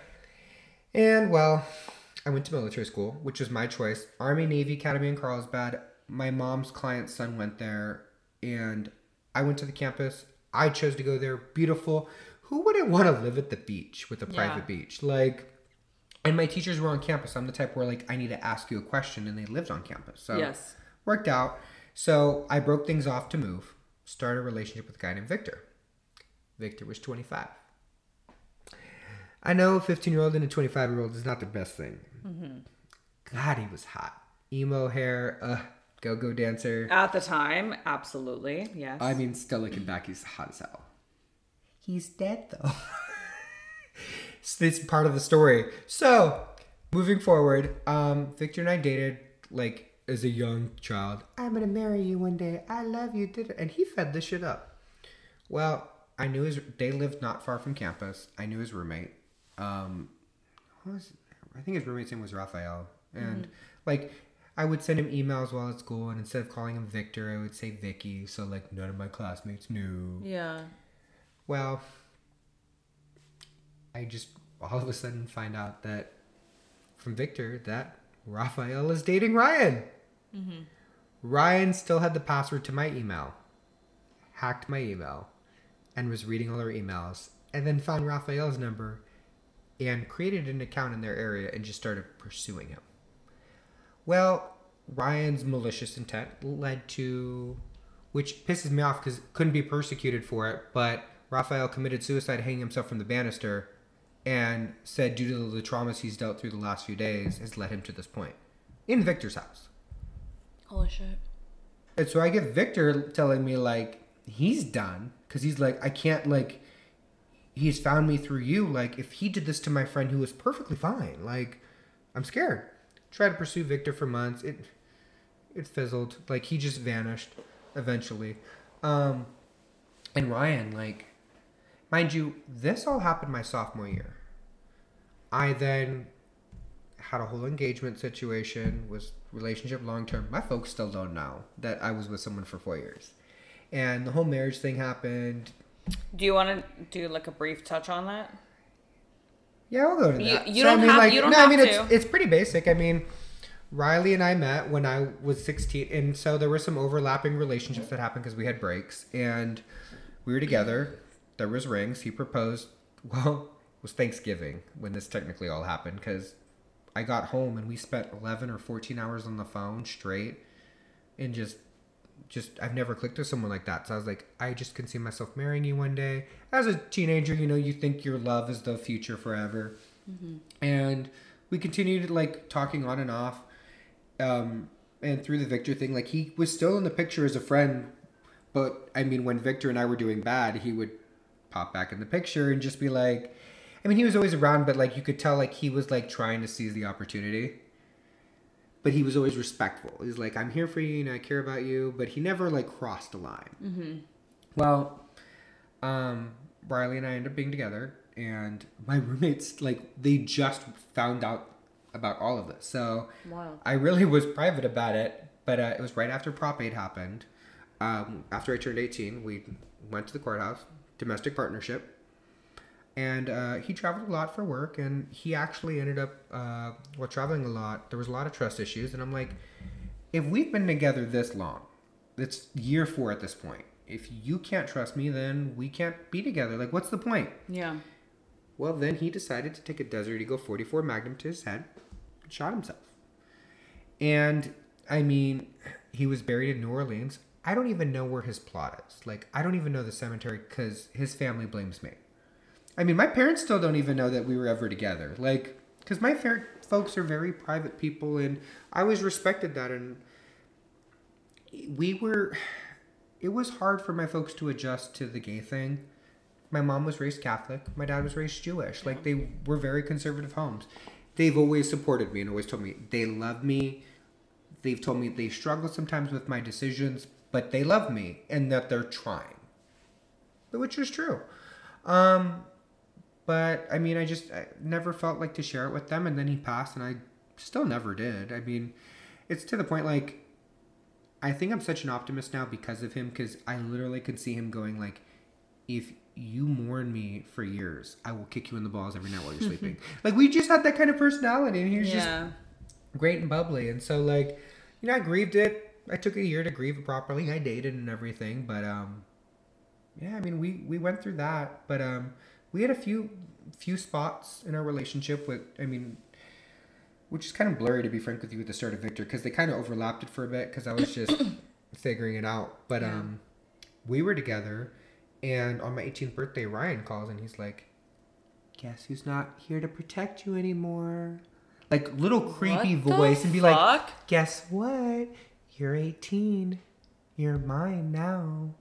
Like, I went white. I was sitting out of my dorm room. I called my dad. I'm like, Dad, Ryan just because my folks had filed a restraining order for me because just things had escalated so much with him. And because he was 18 and I was a minor, they could get a restraining order on my behalf. Did you? Okay, so you had proof because I remember. So there was an ex that I tried to get a restraining order against, and they basically were like, "You need like X, Y, and Z proof of you like legally saying that don't contact me again." Which like I had, I had literal like printouts of him harassing me, and it still wasn't enough. So like I was wondering, kind of at what He point. sent threatening letters to the house. oh, so it was like extreme. Mailed to my parents. Like so there was one point where my folks would take my phone and this is back before iPhone. So the this is back. Do you remember the chocolate phone? Mm, the sliding mm-hmm, one? Mm. Oh, I had the I Ni- had the red one. I, I had the knockoff Nikon one that still slid like that. yeah. And my dad, when I was in trouble, would take my memory card out of my phone. He was smart. He's a tech guy. Like, taking the phone, whatever, take the memory card. And this is before you could do like iMessage and shit. Yeah. So, Ro- he just, like, I gave him my phone book once. I just copied all 800 contacts in my phone book. But it was like, here, gave it to him, and he took that. And because, you know, when you have a partner, you, if your friends sometimes vent things to you, like, you talk to your partner for, you know, counsel. Yeah. I shared a lot with him. Too much. To the point that he called my friends with their dirtiest little secrets. And then mailed my dad and sent the MySpace profiles like, your son is pretending to be someone else. Or no, he's stealing someone's identity. Like, there was just oh broad. He even sent stuff to my dad's corporate office. My dad's an executive at IBM. Sorry for anybody hearing a stupid dog bark in the background. This dog is so obnoxious. Uh, I you know what? I'm like, I could totally pee. I'm like, my bladder's full enough where I could pee on this dog and it would shush. Cert dominance. Out of all the things I've read from getting a dog, because I'm getting one in October, It's been about asserting dominance because I'm getting a herding animal. It's a Yeah. corgi. So it's like, so jokingly in my mind, I'm like, they're a bitch. Pee on them. Obviously, I will not pee on my dog, but I no, mean, like your is about to come after you. Eh. so I don't even back. know how to respond to that. Um, So executive at IBM. yeah. So I mean, he started harassing us. My folks got a restraining order. He called, and I just I called my dad, and my dad had government work at the time. So Yeah. I mean, my dad was the. I call my dad the Dos Equis guy because he's done everything. The stoplight software that runs Mm-hmm. our intersection stoplights, Mm. my dad helped design. Missile guided software, all the government security system my dad worked on at one point. Cool guy. My dad developed Predixis, which was the original program that was patented for iTunes. Fuck it up. My dad We was one week behind patenting DVR. Damn. and he's also a two-time former uh, he he i can't remember if he was a spare for the olympics or he just made it to final rounds of trials He's literally just a perfect human in my dad 100% lived in four years of japan doing gymnastics with the gymnast there. Of course he did. like he ordered he's that person that orders sushi in full japanese. Oh, how many languages does he speak? i don't even know. I i'm pretty sure he only speaks one. He just knows enough japanese to order sushi. But my dad literally has done everything where like i told him he turned 64 this year 63 i'm like Yeah. please write your memoirs like Yes. i was like and then let me sell that shit Dude, you can, yeah, have him sell so many, and I think that people would definitely invest because he's got. I mean, if you've got, if you've done enough to like really like move society forward, which he has, why wouldn't you document it? he's about to retire and so my dad was so do you know what watson is What do I know? What the, watson is the first technically official artificial intelligence robot Maybe IBM that. developed it. It actually competed against all the former Jeopardy winners Okay. and won. My God. Okay. So my dad's team developed Watson, like the software that tracks people who steal your identity. My dad, like my dad, does everything. He is, Tight. but so he handled it. Ryan disappeared. Two, three years later, Ryan pops back in my life while I'm in college, dating my classmate. Now, granted, I don't want to sound vain, but uh, some people are going to give me grief for this. I know someone's going to say I'm an asshole for saying this. I was hot as shit at the time. I competed in soccer, water polo, and swimming all at the same time. Yeah. I was fit as can be. And I'm 5'8. Yet all of a sudden, he's dating this 5'1, 280 pound musician. I mean, it just, I don't know if he's just, he doesn't have a type, but it was just so radical. But all of a sudden, this guy Kirk is like talking to me, and he keeps bringing up Ryan's name. Yeah. All of a sudden, I have Ryan in my DMs, and I'm just like, what? And like, there's a lot of messages like where he's like, "Oh, I miss a sec," that I'm just like, cringe. Granted, he's gone now, but I mean, that was. Let me think about this. That whole thing started when I was 15, 16, and I think I finally got rid of him when I was 23 or 24. Lord. I'm like thinking about the PTSD affiliated with that. I'm like, I have PTSD for you. Like hearing about all these stories, like I and so this might be like a little aggressive, but like have you ever gone to like therapy to like manage all the emotions that have happened like with the past relationships? Because I feel like it's a lot. You know? I mean, yeah. So I mean, I'm the person that believes everyone should do therapy. yes. I so when I was six, my folks dynamic and I actually it was maybe thirteen. Um,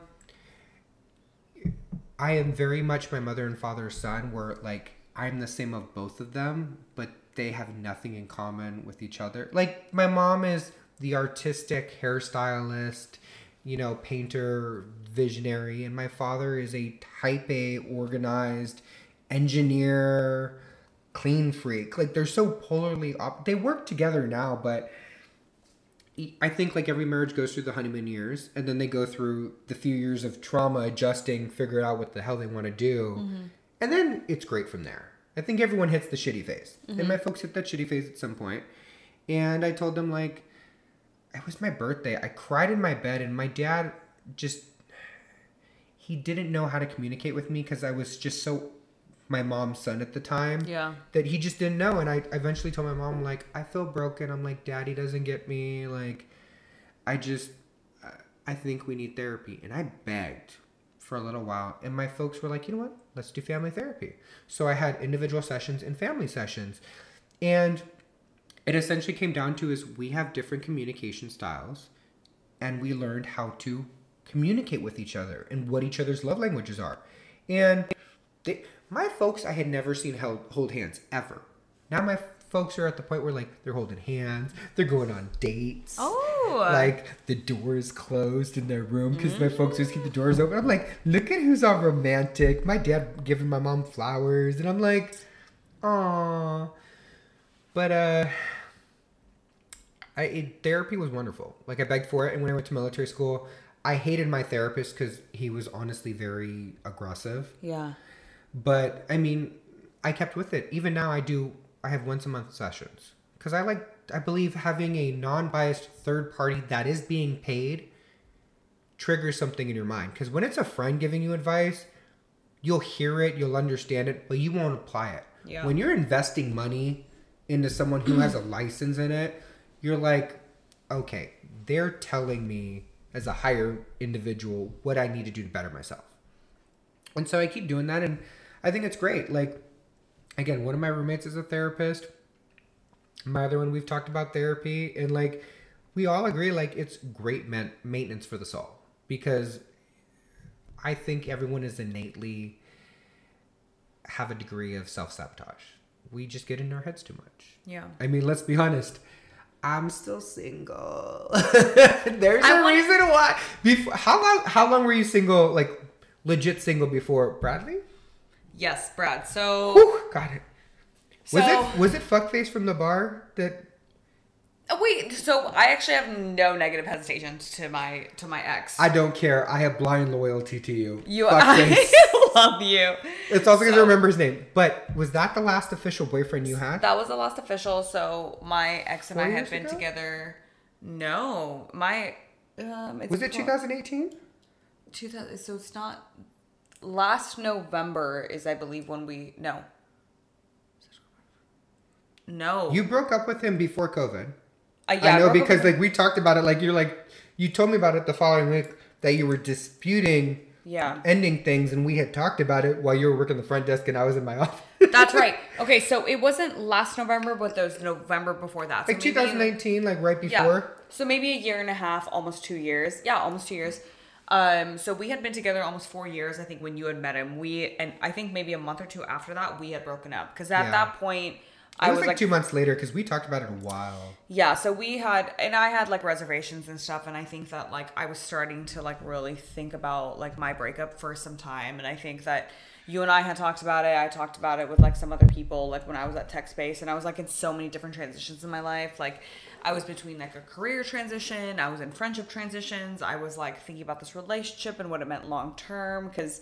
You know, you get into like four years and you're like, what does this really mean? Like, if you don't have real commitment from somebody, like, what, like, how are you supposed to like navigate those waters and like i was really looking for a partner that could like truly communicate the way that i needed to that really like again was like truly committed to me and like was really willing to show that you Why know is it so hard to find someone that can communicate? Like legit, Mm-hmm. like 100% reflecting. Most of my dating issues are people can't communicate. I'm Yeah. like, I really, I mean, I don't know if it's because I have the gift of gab or I just don't shut the hell up, but like, I don't think it's hard to be like, how you're talking to me is making me feel this way, or I can't do like yeah communicate. It literally, I'm like, you could save yourself so much time of a discussion and be like, a text like, hey, honestly, I'm just not feeling like hanging out tonight, versus Mm-hmm. ghosting.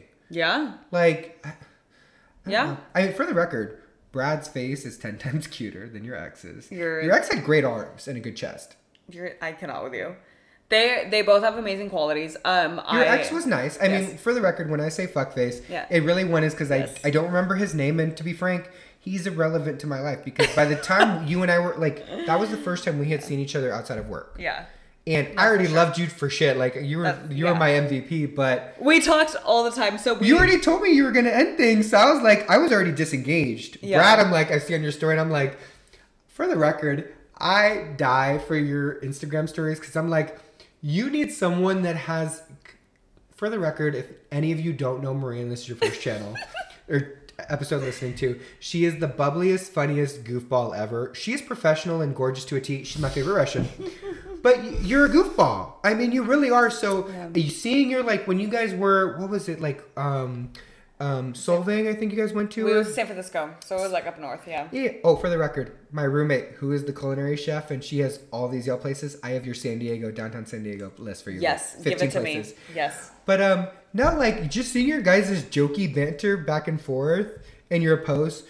Honestly, like I'm not cool. He's not here yet. He's not here yet. But He'll be here in a legit, like I could see someone with that dynamic with you being long term. I'm not gonna say marriage because that's pressure shit, but like I could definitely see that kind of person pushing you to thrive in a relationship. Yeah. Versus before, like when we, you never would bring Brad or not Brad. You wouldn't bring up your ex.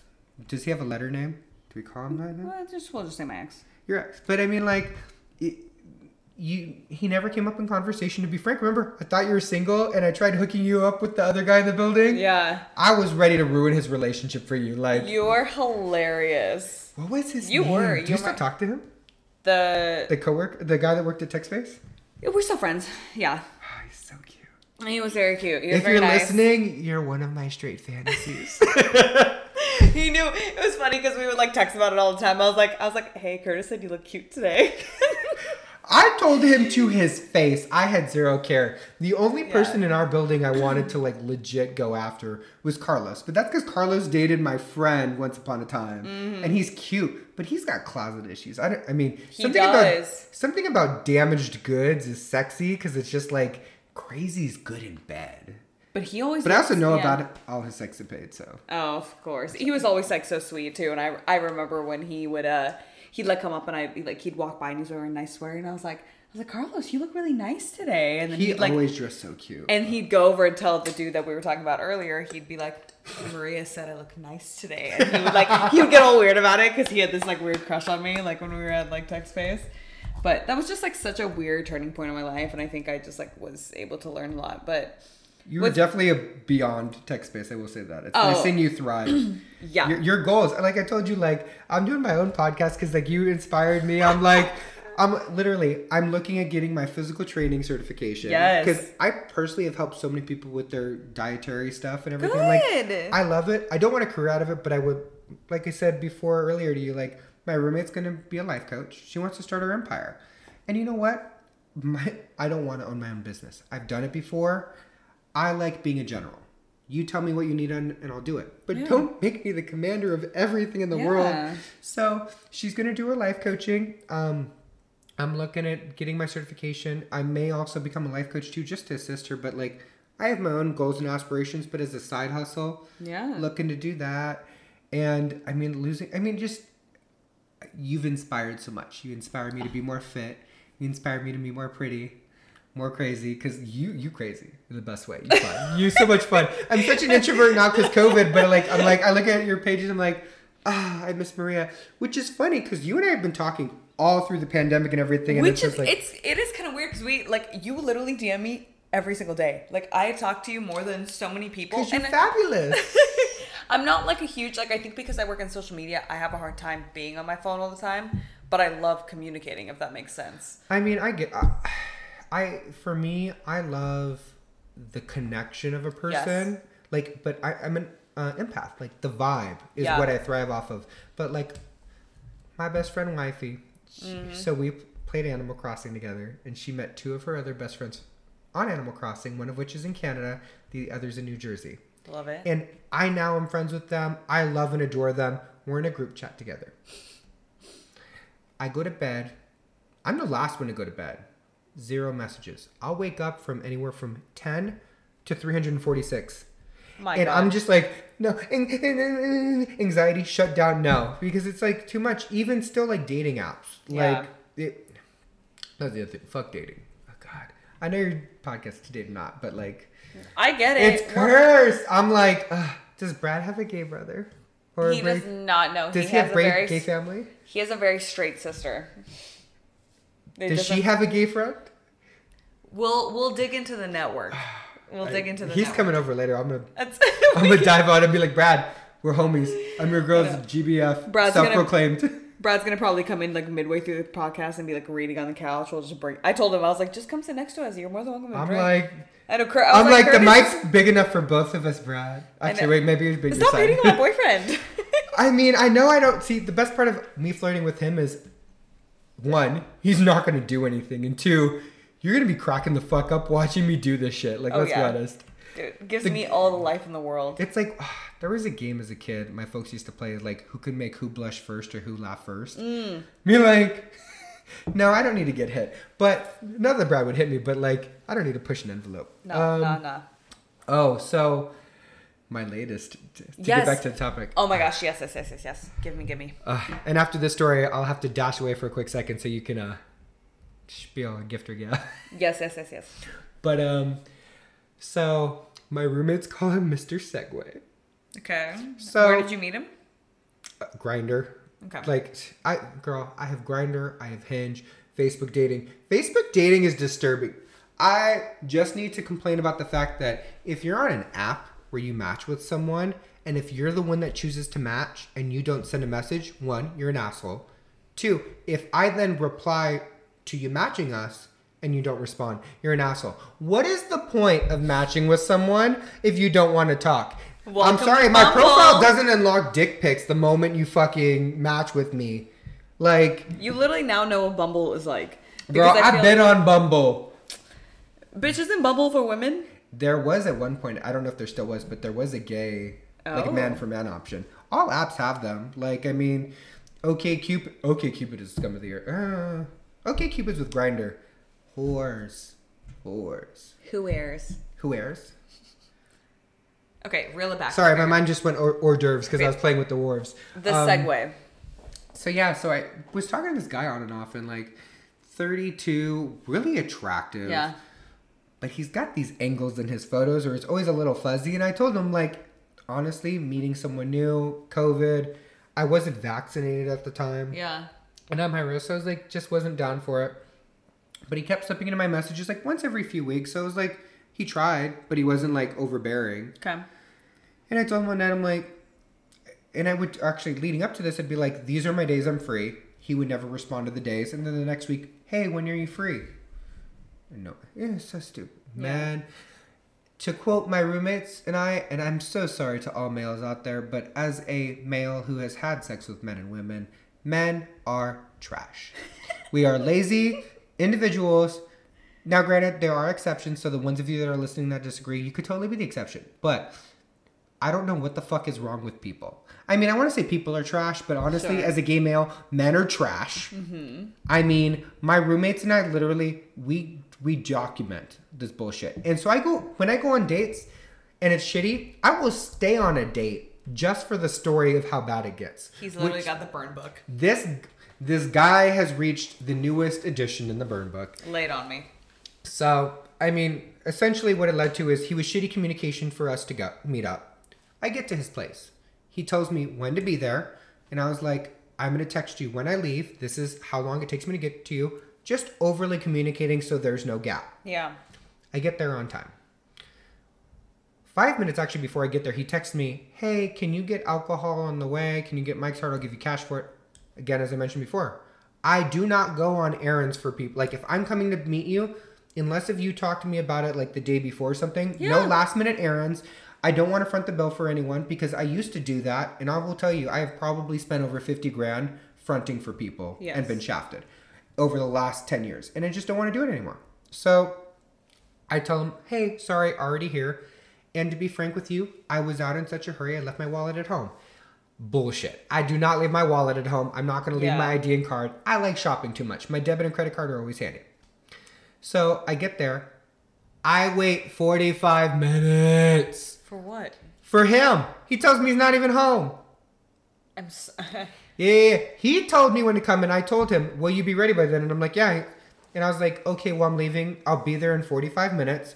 Not because he was far, just because I wanted to give him wiggle time. Like, I'm gonna shower. I'll be there in 45. Yeah. He's like, "Okay, I'll start getting ready." Right as I left, he's like, "Oh wow, I'm not even ready yet." I'm like, "Well, it, I'll give you 30 minutes." Still not ready. So I get there, and mind you, I didn't wait for him specifically. Like I was like gonna wait five minutes or whatever. but I just discovered audiobooks and I was so deep in my book and I was kind of just I DM'd you at one point Yeah. because I was like, I fucking love you. I just randomly, as I do, Yeah, and send yeah, you yeah. from that like mind body page that I love I- on Instagram. I'm for it all the time. I LOL always. It's you know I love it because I made a new Instagram just private for me and my close people, and I just follow all those like mindful pages, and I'm just like, yes, feed my soul.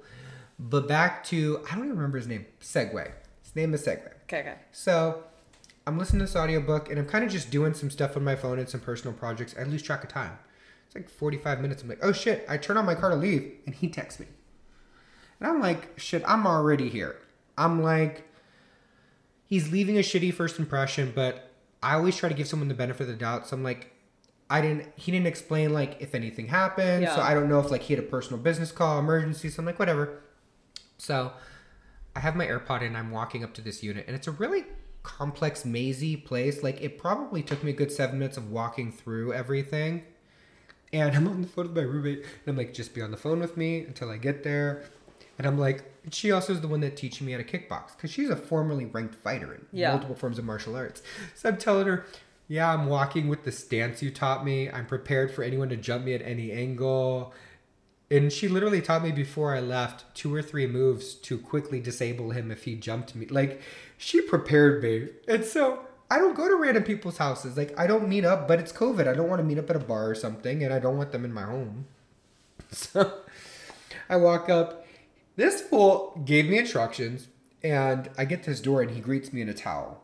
Now, as sexy as being as greeted in towel is, for a first date What? impression, girl, this no no no this story gets ridiculous so i get inside and all of a sudden so he has an apartment and i've so with apartments essentially the general rule of thumb is on your contract your leasing contract says you cannot alter the identity of the unit which means you can't paint every wall unless you're going to reimburse it. You can't knock out walls. You can't replace all the cabinets.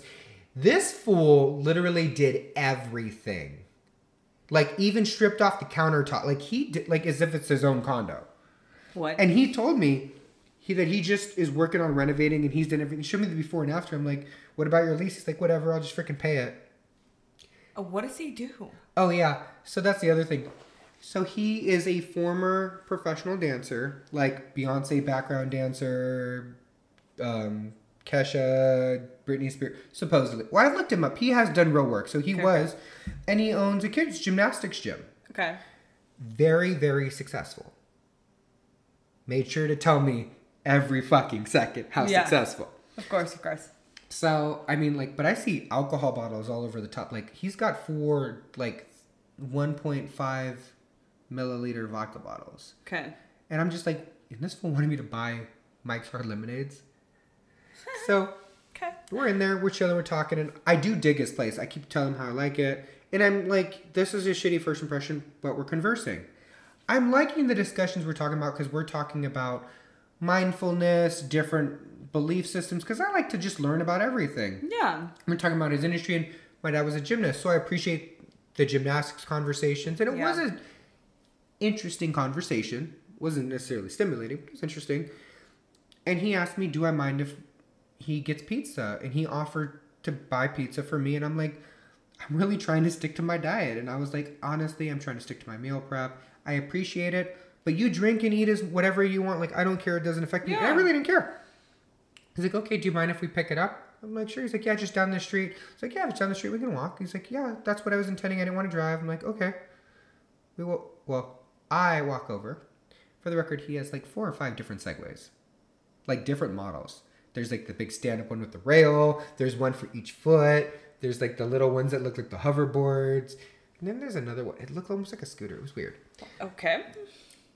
So as I'm walking the 1.75 miles to Domino's, he's in his Segway doing circles around me and talking about how rich and successful he is. What a fucking weirdo. Okay. Girl, I, and mind you, looked nothing like his pictures. Okay, lay it on me. What happened? What was the difference? He was, girl, let me put it this way. It's like when an, imagine a 60 year old man uses his angles to hide his wrinkles. Oh, I love a catfish. But granted, it so he had plenty of work done in his face, but he it, like.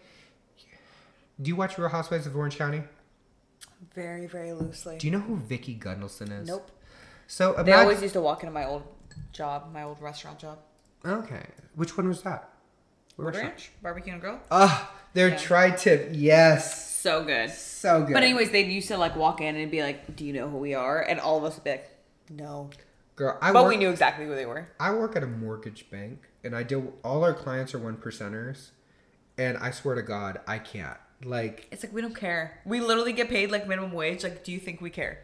I, I told you, I've told him kind of times like, you're calling me for a service. I literally will have people greet me and call me faggot and shit, and I'm just like, sir, I'm just telling you now, if you have issues with me, just trying to verify the information to get your loan, let's be clear. Our company policy is if you treat us with hostility and racism and prejudice, we will terminate your file. So if you're gonna have the issue with me, we're just gonna cut off here because it's gonna waste all of our resources. Fuck yeah. And then the bitches call back, and then they're fucking sweet angels and get assigned to my coworker, and I lose money. I'm like, eh, whatever. The company gets business. I mean, we've we've been renowned lately in like Wall Street Journal and stuff. Like, we're doing a great job, Yeah. but people are just so self. The richer you get, the bigger asshole you get. Mm-hmm. I mean, I'll take a bigger ass, but not a bigger asshole. But um, Ayo. Okay, Lord. back to him not looking like his profile photo. yeah, I mean, he he looked like a 60 year old person with a bunch of Botox and filler work. Okay. And he was like five four. I mean, he was attractive, but it was just not my type. Do you love? Do you like shorter men? I feel like that's been like a the consistent. height, eh, I don't like taller, so I'm five eight, like six feet, six one is the max, just Okay. because like I'm the dominant top in the relationship. Okay. So it's just a weird dynamic for me. Like when someone's on their back height doesn't matter, but it's like if I hold my hand and I have to bend my arm to a ninety degree angle to hold mm. your hand, nah. Gotcha. Okay. But I, I typically like to date people that, I mean, like, everyone wants to say twinks. I'm like, I like to be the bigger one in the relationship. Mm-hmm. But now that I've discovered this very active lifestyle, I've discovered I don't want to be with someone that's not active. I'll go on a hike. I'll go, I have stand up paddle boards. I'll go kayaking. Yeah. Like, I almost went the other year to go hike Machu Picchu with my roommate, but I couldn't because work. But I mean, like, I want to Yeah. be active. Granted, do I want to be active every day? No. But I want someone who's down to do those things and not limit it. Mm-hmm. And I want someone that would go to the gym with me. And unfortunately, bigger people don't. You know, like, it's not my dynamic. So I tend to like people that are my height, around my height, and that are smaller than me. Okay. Also, with these big guns, it widens the dynamic. I cannot that you just flexed at me. Yes. Dude, I used Well, I couldn't crack my knuckles again, so it's like. Dude, I used to date a guy that after we had sex would get up, go to the mirror, Then flex? flex. Girl, And do I you realize at- how much abdominal muscles we use when we thrust? Like, I'm surprised he wasn't doing ab flexes. So dumb. I literally looked at him and I go, "Do women like this?" Because it was the mo- he was super attractive, but, But I how was was like, the sex? Was it worth the like brush off of the situation? the sex was great and he was super hot, and like, but he's fucking nuts. But it, so it didn't matter. Like I'm so logical that I'm just like, it doesn't even matter how hot you could literally be the fucking like. I was about to say Michael B. Jordan, but like Adonis. I will literally. Hey, Michael Brad's B. here. Michael, B. Jordan. can my do anything he fucking wants. I don't care how crazy. my he is. roommate Amber and I literally, oh, we died like because we watched, we went to go see Creed two together in the Oh. theater, and we looked at each other and like we both have a crush on him, but like we're hearing in the audience like. "Ugh, ugh," And like sex noises, but like he is fine as hell. I will watch anything and everything. Like I know. Brad, dude, Brad will literally be like, "What did what did he just come out? He came out with something," and I go, "Babe, I was like, you want to watch this?" And he goes, "Do I want to watch you get off on Michael B. Jordan? Absolutely not." Was this his new movie? just- Oh, he like won't watch it with me because he knows. I legit, if there was an app to notify me whenever Michael B. Jordan had a new role, Oh. and when it would come out and the link to it, hand down, I would pay a dollar a month for that. Dude. I'm like sweating. He's literally one of the most beautiful. But let's recap something here. Yes. No matter how fucking hot you are, if you're an asshole or do crazy shit, Like flex in a mirror, nobody cares. I mean, but let's be honest, like everyone always wants to pursue the attractive, like ideal image. And granted, I've dated out of my league plenty of times, and I will mm-hmm. tell you, it ain't much better. If you gonna if you're so self-absorbed or you're like mm-hmm. I've noticed so many beautiful people, not to knock on anyone that's not beautiful, but there tends to be a lot of entitlement. And mm-hmm. let's be honest, a lot of looks come with success. a lot of realtors, for instance, you marketing major, right? Like you know, like mm-hmm. the look grabs attention. Yeah. A lot of people's faces based on the style, like it's all statistics. Mm-hmm. And I know numerous people that have gotten jobs because of looks. I also know, for instance, like I worked in the gay scene. There's numerous individuals that travel. Like the people you see on yachts, everyone, do not pay for it. The person taking the photos is the 60, 70 year old daddy who makes a fortune and they're all they're all whoring out for things. Or they're just tag-alongs. But I mean like everyone sees these glamorized images of beautiful people doing beautiful things. And then you look at their Instagram and you're like, socialite or Yep. whatever. Like, Most of them don't even like look like their photos. Like they've got some crazy trauma they're working through. Like they've got some weird tendencies that you're just like you don't even know or find out. They're drug dealers. Like it's just or do you remember Dr. Phil, the the bad baby, or the the catch me outside? How about that? Yeah, yeah, yeah. yeah. Yeah, she's a little rapper now. Her rap sucks, but she makes a bunch of money because of the bullshit from the show. like, she's hype. Yeah. But it's it's it's all, dude. It, it's. I mean, you're so facade. beautiful. Why aren't you making freaking like 300k a year, girl? Fuck that, dude. Well, one, I don't want to monetize on looks. I think that's wrong. Two, like, I don't I mean, have... but you are beautiful. I mean, like, let's be honest. bless, bitch. I'm gonna remind Brad, like you did. You like honestly, Brad is is very attractive. So I'm not gonna tell him you, he's got out of his league, but I will tell him just to put him in his place, so he knows that you. He, he knows. He'll tell me all the time. So, which is Well, really I great. mean, yeah. look at you. You're beautiful. Your gold chain necklace, black. By the way, it's Gorjana. It's not that expensive. Uh, it But doesn't. I, girl, that's the other thing. I don't give a shit about designer. Everyone like, have you seen like the fashion runways? Like, I don't pay for the label. Granted, the quality does last you. Yeah. But like, buy what looks good on you. What feels good on you. Didn't we just talk about this? I go, oh, is that like an Adidas Rita Ora like collaboration? Oh yeah, my, my like, Hollister like- five dollar Yeah. shirt that I got on sale. But back to Segway. As Yes. I mentioned, ADHD, but we'll get there. No. So yeah, he's doing like turns around me, and he keeps talking about his money and his success, and then it gets to cult talking shit. Wait, I'm sorry. Colts? Yeah. Like what kind of Colts? Like are we talking like murder mystery Colts or like? no, we're talking about like. Did you ever hear about in Long Beach how there was the sound bath pla- ba- bath place up there that was revealed to be a cult? No, but I've always wanted to do a sound bath, and now I will not. Now, if um, you have a chance to go on MTV and uh, watch Ghosted, there's a segment about this girl who like ghosted, and it was essentially because this place was just very cult like. They they believed good principles, Sure. but it was to the point like he was talking about like this individual. I'm not even gonna look up his name because it's irrelevant, but like who has mastered his body through breathing, which I heavily breathe, believe a lot of breathing techniques can help with a lot, but to the degree like he has changed his anatomical makeup and has become a deity level. Yeah, and he believes this, and he's talking about this stuff, and I'm like, okay. Lot, yeah. And I'm just trying to enter, and we get to the pizza place, and like he keeps trying to show off, and nearly gets hit by three different cars, and I have to freaking pull him back. And then, so we go back, and again, I'm speed walking, looking cute as shit, wearing nice clothes, and he's on a Segway. So we get back to the apartment, and then he's like, "I want to show you something." Okay. I have never now, mind you. Now that I have found more self love, yes, Mm-hmm. I'm like a, a sexual person, and I'm like a horny individual because like there's more self love. But this fool came out in a fashion show of underwear from Andrew. Cri- Like sorry. so, girl literally came out. Oh yeah, and all the pizza he ate one slice of pizza and individually bagged every other slice, and he had the triangle bags for the pizza. I died. I died. It's freaking hilarious. oh my god. So I'm like, whatever. And he's like doing this fashion show of like undies. And I'm just like, I'm not trying to be rude. So he's asking me for the opinion. He, clearly trying to get to something, but he worded it as, Can you tell me what you think of these new underwear I got on me? And I'm just like, You gave me a specific request. I will give you a specific answer. I said, Sure. Because I was also. He was ugly, but I was like, I'm curious if the body's good enough to make me interested. And he had a gorgeous body, but I was just so disinterested because of being late, having me walk, and all these things, yeah. yeah. And granted, to be fair, he did offer me a Segway to use, but I've never used one. I wasn't comfortable. You know, it was it was just not a situation that was ideal for her. So instead of him walking with me, he was like, well, regardless, I'm to Segway. Mm-hmm.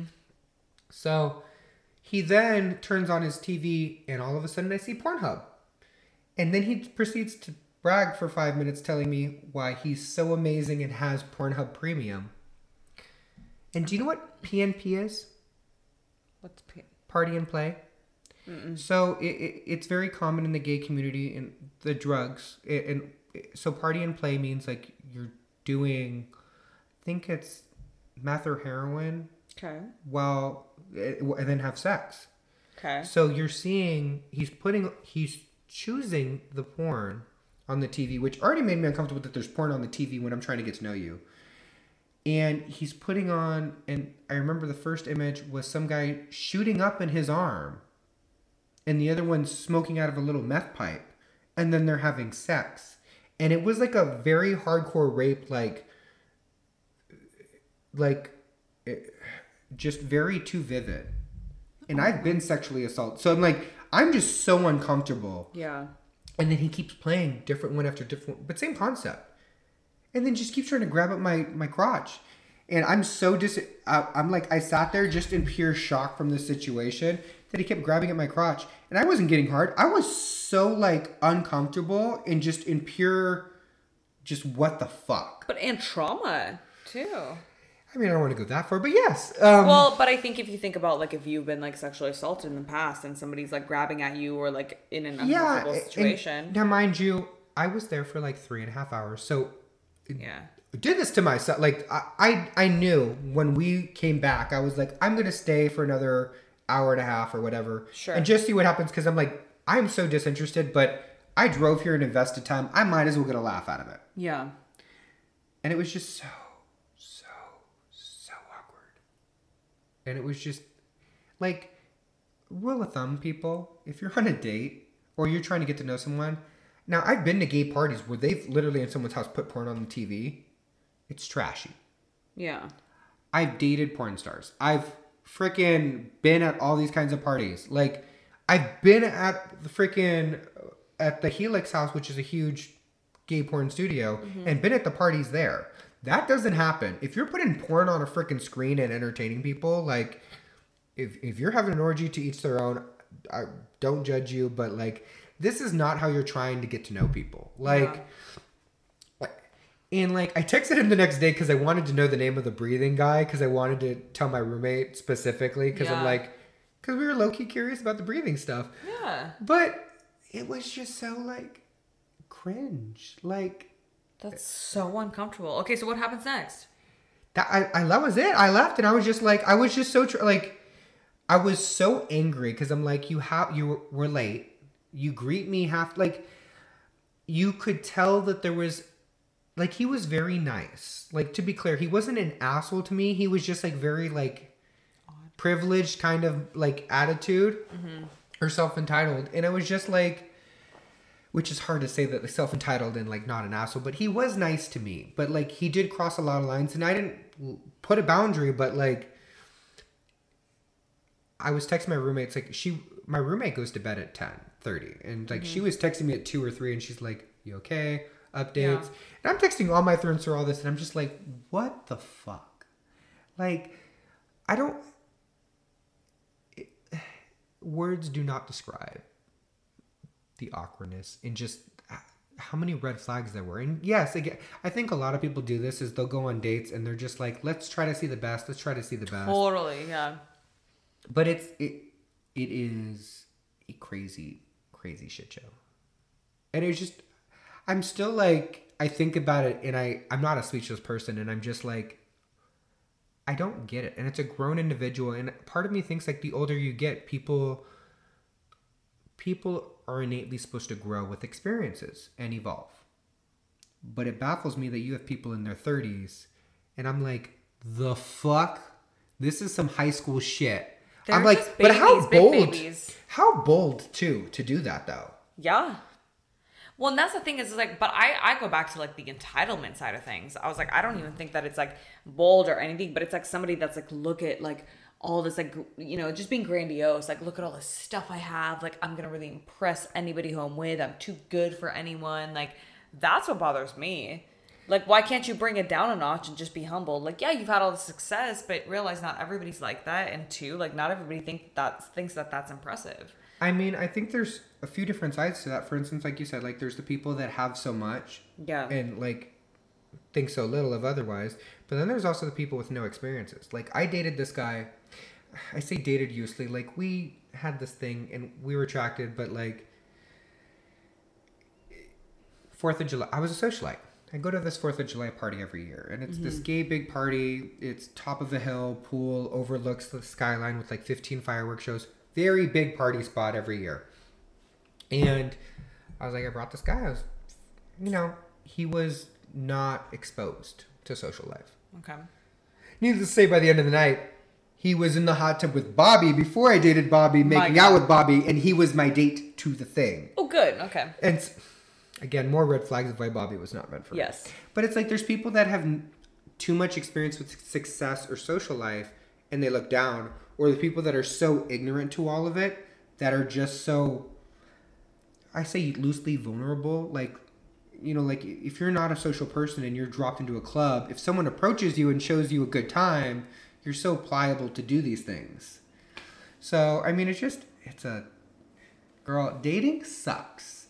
I am so happy for you, but so many men are gonna be sad now. I'm pretty sure guys jerk off to you. Like I won't lie, like you're gorgeous. Like Stop, dude. Okay, so while Brad's not here, I'm gonna tell the story, but I got 15 minutes. So the other day, so Brad and I haven't been dating. Like, we, I mean, we've been dating for what about like six months, but has it really been six months? it's been about six months Good since like you. November. Yeah. Well, like you know, you kind of forget like one, it's a pandemic, so you're not really like going out a lot. But COVID two, dating like is tripled. So like you've been Yeah. dating 18 months. Basically because it's hard it's like you are basically in four walls and you have to really get to know a person and so like i'm a huge communicator so for me like that's not difficult but it's difficult for me to find somebody that's willing to do the same and so like brad is just like my spirit animal in that sense but anyway so i've been like you know like i teach spin i've like been going to the gym so i went to the gym and i got hit on and so mind you i don't know like Shocker. no but like were you I, wearing the TikTok leggings? well, i don't even know what those are first off They make your ass look bigger. I'll show you a link Sh- later. Okay, show me later. But yeah, Anyway, yeah, yeah. I was just wearing like, dude, it was nothing crazy. I was wearing literally like a sports bra, a crop top, and uh, like like like Lululemon crop top. leggings. Men will be like, I saw the midriff. oh my men are god! pigs. But I don't have titties. It doesn't even matter. Girl, It's you like have the pretty. I'm not even gonna say the cup size because I know because I've called it out before. But you, but you're a beautiful, healthy, proportioned woman. Let's be honest. Double okay. D's are not the best thing, and uh, even so, I have so many skinny fit friends like you with double D's that get reductions because their backs hurt. Yes, It is not fun. It is not pliable, and nothing is wrong with a good push-up or water bra. that's okay. I was like, I like not wearing a bra, so it's totally fine. But Free the thing- nipple. Yeah, free the nipple always. But I'm just saying, I was like, it's not like it's like my tits were out and like I was like whatever, and I Yeah, you were not cruising. No, but I had these big beats on. Like I have a resting bitch face. Like I'm not one to be looked at. Like usually at the gym, it's like, damn, that girl kind of looks mean. Like people. I mean, you're walk away. Russian. You're you're pure Russian too, right? Dude, like yeah, you got the 100%, resting. Yeah, my bitch ass was born there. So, anyways, so I'm sitting there, and this dude, like, I've seen this guy at the gym before, like, just like smiled because you smile like randomly at the gym, whatever. Awkward smile. I know, but he like so I notice he's like lifting and he sees me walk by and I go outside because I love to like work out outside with like bands or free weights. so I'm doing my own thing like alone on the side and he walks out walks out there's like full fucking outside full of like these like TRX bands he decides to go stretch on the ones next to me and I was like okay great. He does that for five minutes and then he goes to the right side of me to like stretch on some other shit and I was like you couldn't just stand on the left and that, like it's to the point where it's like he's so close to me so I have to move so I just move to be nice. And then he decides to come. this? It's literally two days ago. Bitch, this is COVID. What the fuck Dude, is he thinking? that's what I'm saying. I was like, bitch, get away. Show me your vaccination I card. was like, sir, I was like, sir, back up. I was like, so then he comes up to me, literally looks at me, and he like, like motions for me to take my beats off. So I like move one headphone back, right? Because I'm just like, gym. Don't make me move I'm like, don't, I know exactly. Like my heart rate's really high. Like I'm gross. I'm sweaty. Whatever.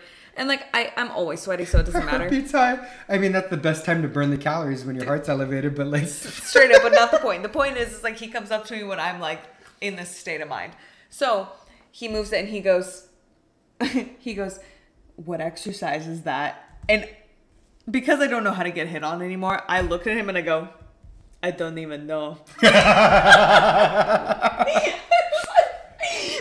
I just went to the roots right there. Dude, I was literally doing a squat to clean. How do I not know what that is? Of course I know what that is. So I'm doing that. Wait, and then- squat to clean. You just do. like you like squat down and you have like one dumbbell between your legs. Oh, and you okay. And you bring it up. Yeah. Anyways. so I mean, he- think thinking clean and jerk. That's what's. yeah, yeah. And then he looks at me and he goes, "What does that work?" And I was just like, "Oh my god, here it goes."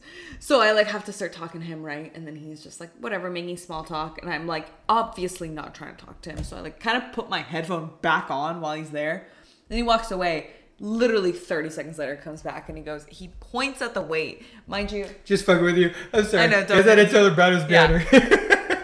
points at the weight and he goes, "Can I try it?" My, you guys, he's like three times my fucking size. I was like, "Why is he looking at the small weight that like he's gonna try?" So I was like, "Sure," you know. So he goes in, he like picks up the weight, he does it, and he's just like trying to do it. He's like, "Yeah, can you like teach me how to do it?" Like this whole conversation of like, you know that it's like really like ambiguous, like it's like a little fake with like how he's like asking like, cause he's it. fit as shit, right? Yeah, so I'm just like he's like yeah, I'm like looking to add more like weights or like more exercises to my to my book or something like that. And I should like, have been like just YouTube, YouTube. Yeah, that's, that's, but that's another thing too. Is I'm like, if you see somebody like heavily working out, like they're breathing hard, they're like heavily sweating, Like they're in not, the zone. They're not just like sitting there on their phone. I was like, that's probably not a time for you to like just talk to them. And the fact that he's like keep he keeps going back and forth to like try to talk to me, and I have to like keep taking my headphones off. And uh, like for me, it was just too much, and I was like, okay, whatever. Ended that conversation, but I was like, dude, I don't even know how to get hit on by a man anymore. I don't know how to talk to men anymore. I don't like. Girl, I've never even hit been on hit on before. I've always been the pursuers. At least you get that magic. My roommate, Shit. I swear to God, she is cursed, and I I- say this like she is beautiful. Yeah. blonde hair, blue eyes, long curly wavy hair, very fit course, and yeah. Well proportioned titties. Like Yes, she is. Yes, yes, yes. yes. I call her the perfect catch. As I said, like she is like I would go for her if I was a straight man. Yes. But like almost all her relationships, I've wingman for her, which have been great. I mean, like she had like a four or five year relationship before, like so she's had relationships, but like we'll be at bars and guys will like check her out. And when I go to bars with her, I wear I look extra gay. I look like a I I'm wearing like the Hamptons with like the Yes. polo, the sh- sweater over my shoulders tied up, and like white shorts, and I wear a wedding band. Like I make sure no one confuses we're together. Yeah. And I've literally gone up to guys and they've been drooling over her, and I'm like, hey, I'm just her gay best friend. I want to let you know, like, You're, you're totally a type, like, green light. Oh, I'm a great. I am the best wingman for other people, but when it comes to approaching someone for me, I no, there's I I I don't like because part of it is like there's always the assumption in the community like if someone comes up to you like oh can I buy you a drink, bitch I don't know like I'm at the point where like I'm saving money. I'm trying to buy a house one day. I'm trying to have a future. Mm-hmm. I will not spend money on you unless I know you're a figure in my life. Yes. I don't. For me, first dates, I'm like, you come to my place and I'll cook you dinner. Since now I know how to cook. I'm so Bless, bitch. Okay. Or I'll be like, let's let's go for a walk around my neighborhood together. Or I'll go around. Your, like, I'm not gonna pay for anyone on a freaking date. Unless, unless if it's a second date, that's whatever. But like Yeah. a first date, I'm like, I'm just meaning to get to know you. So many people want to go on these dates without even having conversations, and I'm like, I spend one to four weeks before I even go on a date with someone because I'm just like, I need to see if you're worth my time and money. Like, And not I- to sound like cheap, but like, I don't think that's cheap at all. I think that's absolutely smart. I think you're being extremely strategic and like how you handle this. In all reality, like even with Brad, like coming like the way that and I've told the story before, but long story short, basically with like Brad and I's first date, we met online, but we were supposed to go to a bar, but it was like locked down, and I was like, you know what, like.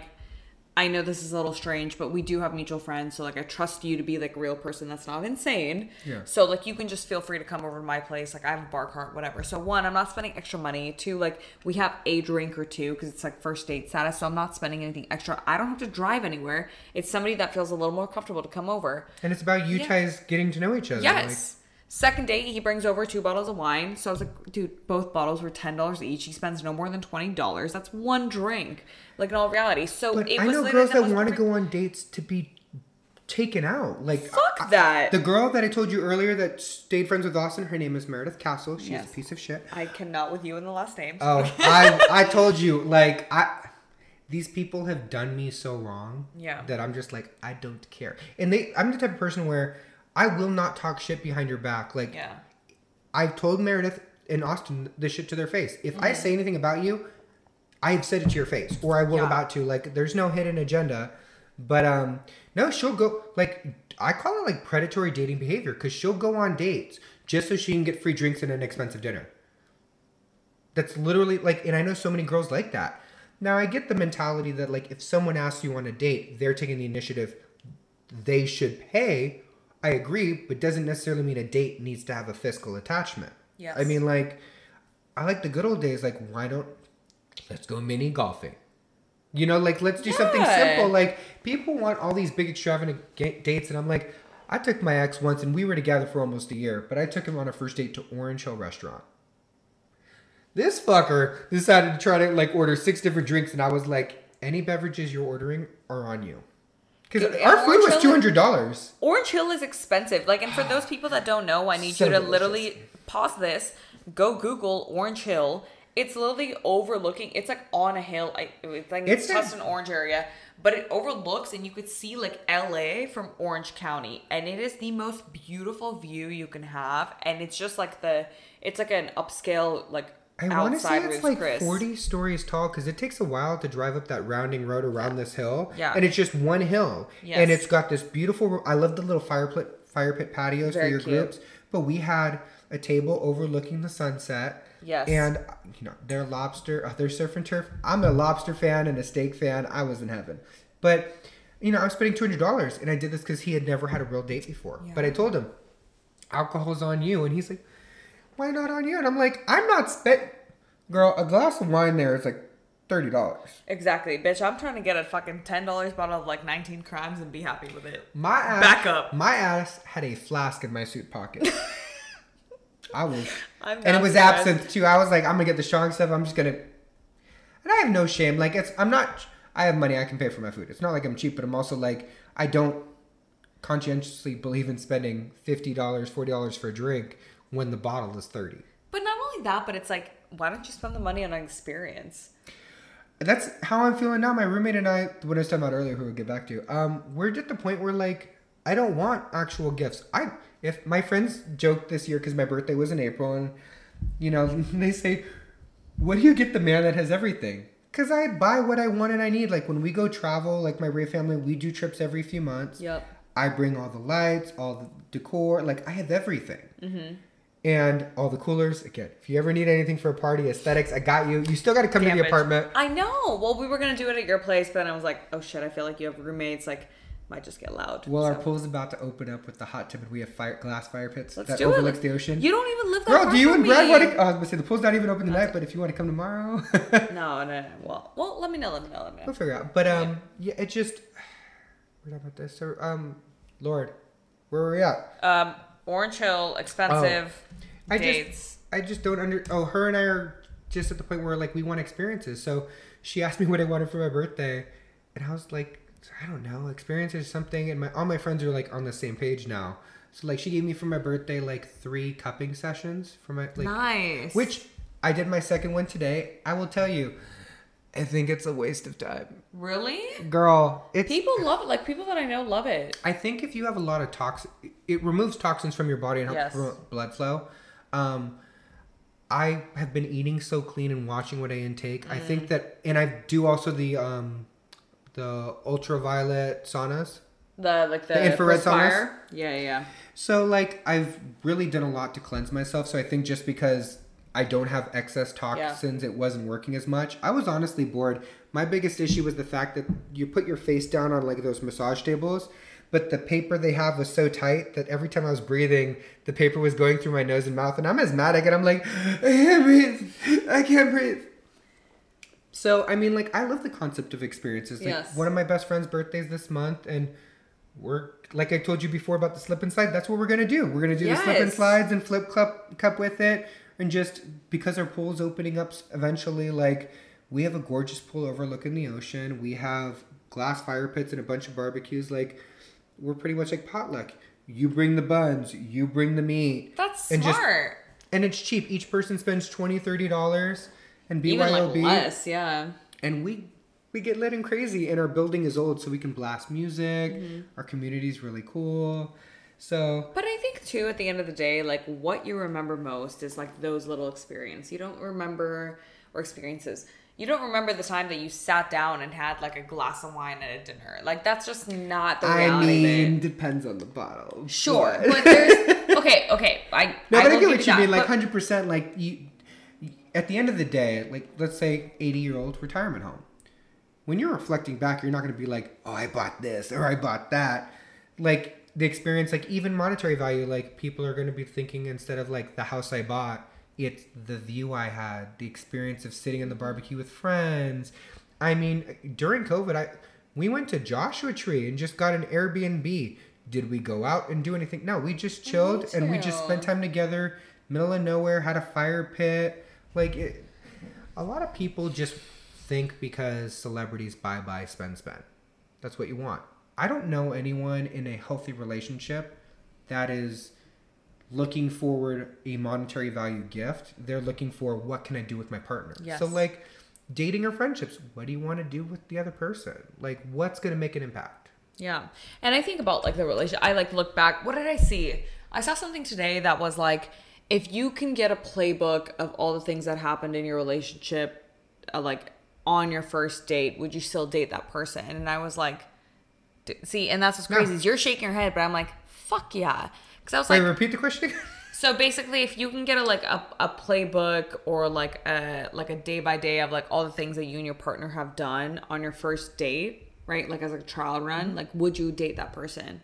And I think about all the things that like Brad and I have done, and I was like, dude, fuck yeah, because you know the things I remember are like, you know, when him and I would like travel to San Francisco or like whatever, and we were we were in Paso and we like literally bought like a cheap bottle of wine and we are like really super drunk in the streets. And then it's like he's gonna hate me.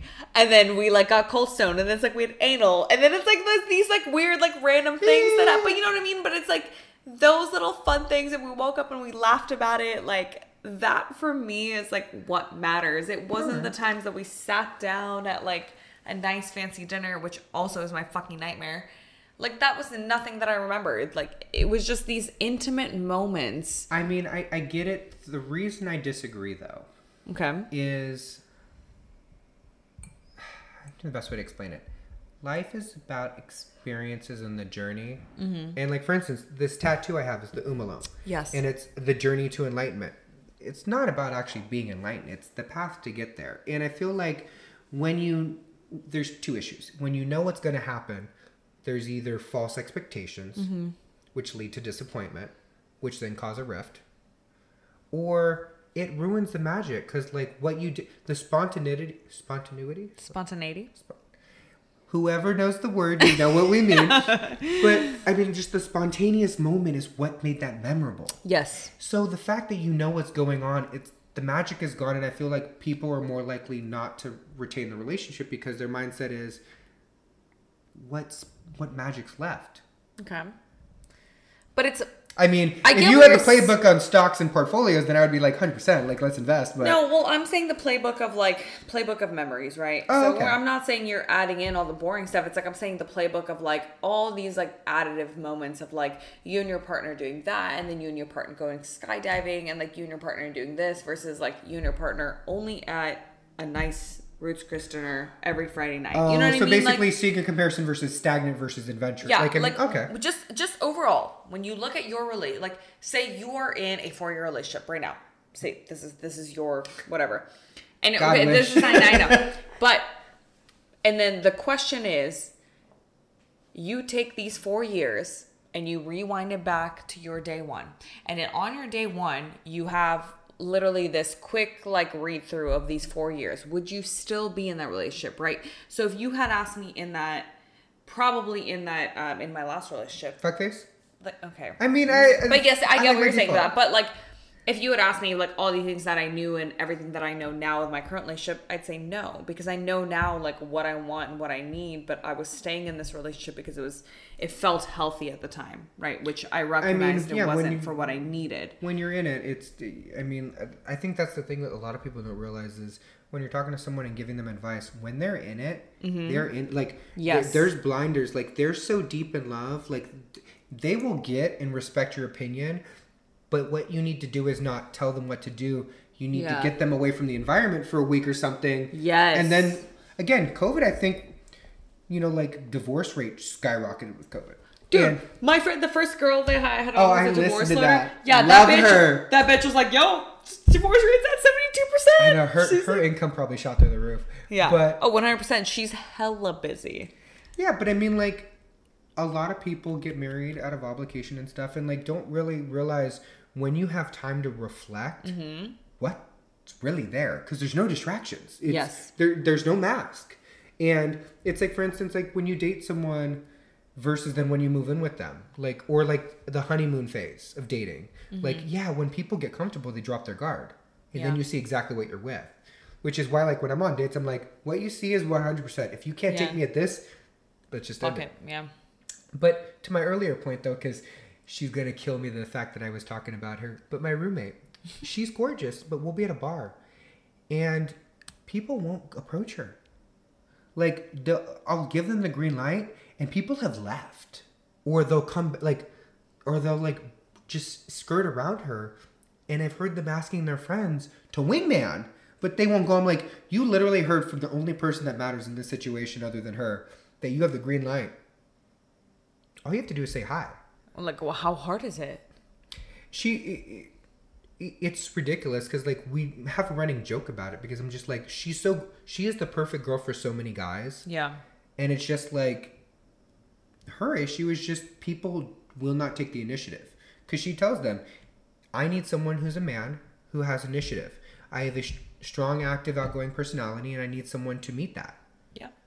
And it's just like, even her dating profile would be like, if you match with me, you need to message first. And they'll match and not message and be like, are you from like Nigeria and like you're doing one of those like fishing expeditions for like credit card numbers? Like, why aren't you messaging? But I think what it is is like people are just like so afraid in this generation. And I think that we have, I, I think like culturally there's like a huge shift right now. So people don't know how to act. People are like, I, and I feel for a lot of men because they feel like, well, if I say something, am I going to get attacked? Is this going to be like, you know, pers- uh, like, um, perceived in like a weird manner, which I can, I can understand I mean, in the politically correct climate that it is Yeah. now, I mean, i again, dating 10 years ago, the censorship, I mean, there's a lot more things to be careful of. For instance, pronouns. Mm-hmm. I mean, That's an interesting one because it's like, what do you do now, right? yeah, and then like, Actually, what's your what I want to know? What's your thought about um what's your thought about people choosing to add their pronouns and people not choosing to add their pronouns? Do you care? Do you not care? Like how do you approach the situation? How do you approach somebody?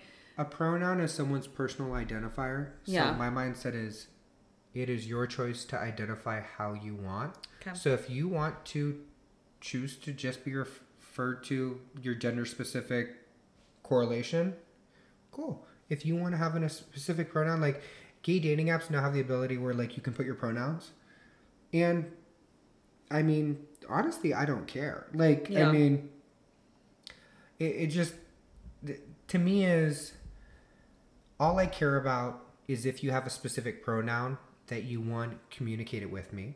Yes. You also understand that if I knew you from a different from a name or something else beforehand, there's an adjustment period. Mm-hmm. And three, I will make mistakes. If I forget, it's okay to be like, "Hey, he, she," or he, she, they, them. th- I mean, eh, there's so many things now. Like, eh, communicate. It's that simple. I don't do anything out of malicious intent. Now, if I were in a discussion being like, she, when someone identifies as them, obviously, like, shame me for it. But, like, Yeah. I mean, it's. I think it's so complicated. My dad, I have to respect him. So I mean, my dad really has become progressive the last few years with a lot of that stuff, and to the point like he's been teaching integrating at IBM. Like I can't remember the name of the program, but it's been essentially teaching how to respect pronouns, Yeah. different races, and just intercultural relationships within the company. And my dad really didn't know a lot, so he came to me. He's like, "Can you explain pronouns? Can you explain Awesome, yeah. And he's old school, but he's like, times are changing. It's hard, but if I don't change, I'm just an asshole. And I really actually admire that he's willing to ask and understand. And even if you took the stance of saying, like, you know what, like, I would love for you to do the research first, like, I think that he would understand that. But I think it's like taking that step to say, like, maybe the way that I'm thinking is wrong. And I think that's the most important part. He's very much an engineer where it's like, Yeah. if I don't have all the pieces of the puzzle, like, give me something. Totally. But, I mean, so before we dive, uh, so, I hope you know we've literally been talking for like three hours. I mean, how, how short do you want the podcast? I mean, I have, No, well, I can make this, we can make this five or I can make this last in an hour, but I have, No, you know what I was thinking? I have a huge saga, and then I have one more story talking about my my last real experience with poly, and then we have the full poly discussion. You know what I was You may need to do two segments. Well, that's what I was thinking. I was thinking we could do like a full uh, double, double segment, and we can do we can finalize it on like a good dating story, How- I mean, and then we, we can do part two. So I'll launch it in. So for whoever's listening, you're probably gonna get a two-parter because this is literally so long. Oh, I was supposed to say like that's why you started looking at my watch earlier. I was like, girl, like I told you, I had the stories down, and I was like, uh, and then again, gift to gab. I will give you as much information as you want. Okay, why don't we do this? Why don't you give me one more story? We're gonna break this up in two parts. So then, if you're cool with that, so then 100%. we'll, we'll love cut talking to this. you, so. I love it. I know. So we'll cut this. Well, well, I'll cut it after the last story because I really have to fucking pee. And um, I love that I'm like not. I'm like, oh my god. Wait, I'm no, like my bladder. I'm like, how many? How long can I last? I'm like three hours, and I'm like, oh, it's nine o'clock Yeah. at night. I got here at what six ish. You did. um, so we'll do that. We'll do that, and then we'll like finish it off with poly. We can make poly like a shorter segment, but I think we'll make it like super impactful. If you want to do Okay, that. that's fine, especially because like my sister gave me full reign for Polly. So when we do go into that, love I, I love think about that. So in that Okay. case, oh. Do you want to do you want to start on your next story while I pee, or do you want to just pause in full general and then? Do you have something to talk about so I can go pee and then we can rotate? No, I don't. Okay, we're gonna stop and both go pee. okay, because then it gives me time to save. Ah, Okay. totally. Okay. So we're back from our pee break. Oh, pee God. and whiskey break. I we're back. We're This alive. This is good whiskey, by the way. I was Dude. gloriously surprised. I'm like, I will have to get this for my bar cart. Okay, speaking of, do you want an ice cube? Nah, I'm good. Okay. I've, I've drank enough where I'm like, it's fine, room temp. Okay, we're gonna do final dating story, which will cap this epi, and then we're gonna do a two-parter, which you're gonna have to help me name. We'll do a two-parter, and then we'll go back into poly. We'll call But next time Polly without Dolly. L O An fucking intro with L. the Dolly Parton song. I cannot. Which uh, There's a new Dolly Parton mural in um, Costa Mesa. That's rad. I want to go. Yeah, on the side of the sh- the the nightclub we went to, the Strut. Stride. Yeah, there's the wall between that and the grocery store next door is a giant entire wall Dolly Parton mur- mural. Oh fuck it up. Okay, I'll have to go. Okay. Um, and we'll have to do drag bunch. But so this is Yes. What's funny is so this is the longest story. Okay. but why don't we do? Will- why don't we do like shorter. a good, like yeah, yeah, yeah, like a good, like cliff notesy but impactful. Yeah, I'm not gonna go all the vivid details of this because I don't need to cry on your podcast. Yeah, yeah, yeah. So, yeah, as I mentioned before, there's overlapping stories. Okay. Well, Gary is definitely one of them. Gary started when I was 16, 17, and ended, I mean, technically during the middle of COVID. So, mm-hmm. For the record, I'm 29. For those of you that want to do math, good luck. Um, so, Gary and I, I mean, like when I was on a break in my relationship, Gary and I had killed a relationship, fell in love. Um, you know, like high school kids, you head over heels. But he lived in Corona. Like the reality of it, and neither of us drove, just didn't work. Well, when I finally realized, you know, to my senses that I was in love with him, to the point that the guy I spent four years with, I would have left. Yeah. Um, like there was a ring. Like I last year sold the engagement ring. Yeah. Um, you know, like he was with this guy John, and John, like many people, user, manipulator, abuser, to the point that Gary just changed. Like Gary was with him for God six, seven years on and off, but I mean, John was crap. Like John was the type of person where Gary would sleep in from a Yeah. nap. John would take a knife and stab their PS4. My God. John would kick their cat. Where are John you finding these fucking people? John kicked the dog. I did not like John, for the record. But John, I think, is from Long Beach. So I'm sorry those in Long Beach, but every time I've had issues, it's affiliated from Long Beach.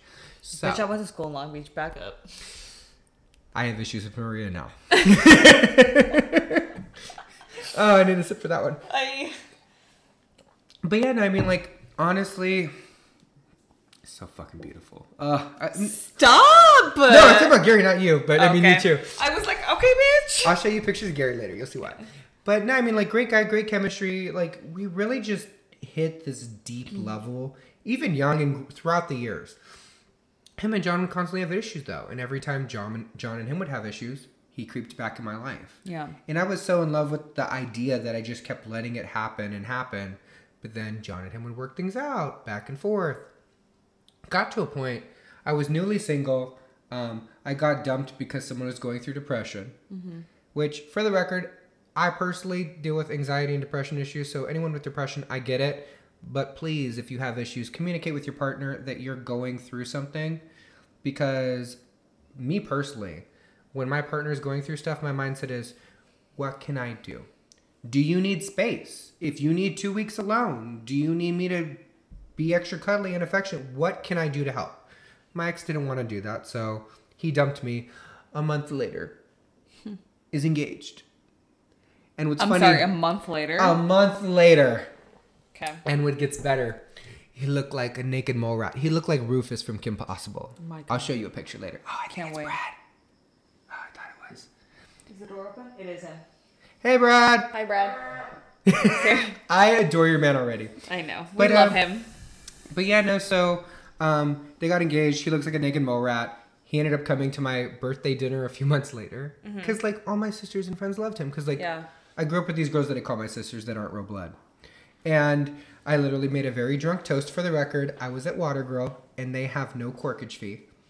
Are you serious? At Water Grill? Isn't that place super super oh, expensive? expensive as hell. My dinner was for like two hundred and fifty dollars without the drinks. Shout out to Brittany, by the way, if you're listening. You fucking love that place, and she always tells me about it, So and I've never Their. Chilean sea bass. Yeah, Ugh, phenomenal. I love that. I just think Yes, the it little- the little. French kiss. Yeah. But um, yeah, no, we went there and I was like four bottles deep. Like I brought three bottles of Rombauer and a bottle of some other expensive wine. Sure. But so I was very inebriated, stood up and made a toast, was I pretty much said, "Thank you for coming. Thank you, you naked Romat, for being here in my presence. You weren't invited, but I have appreciated your presence." My God.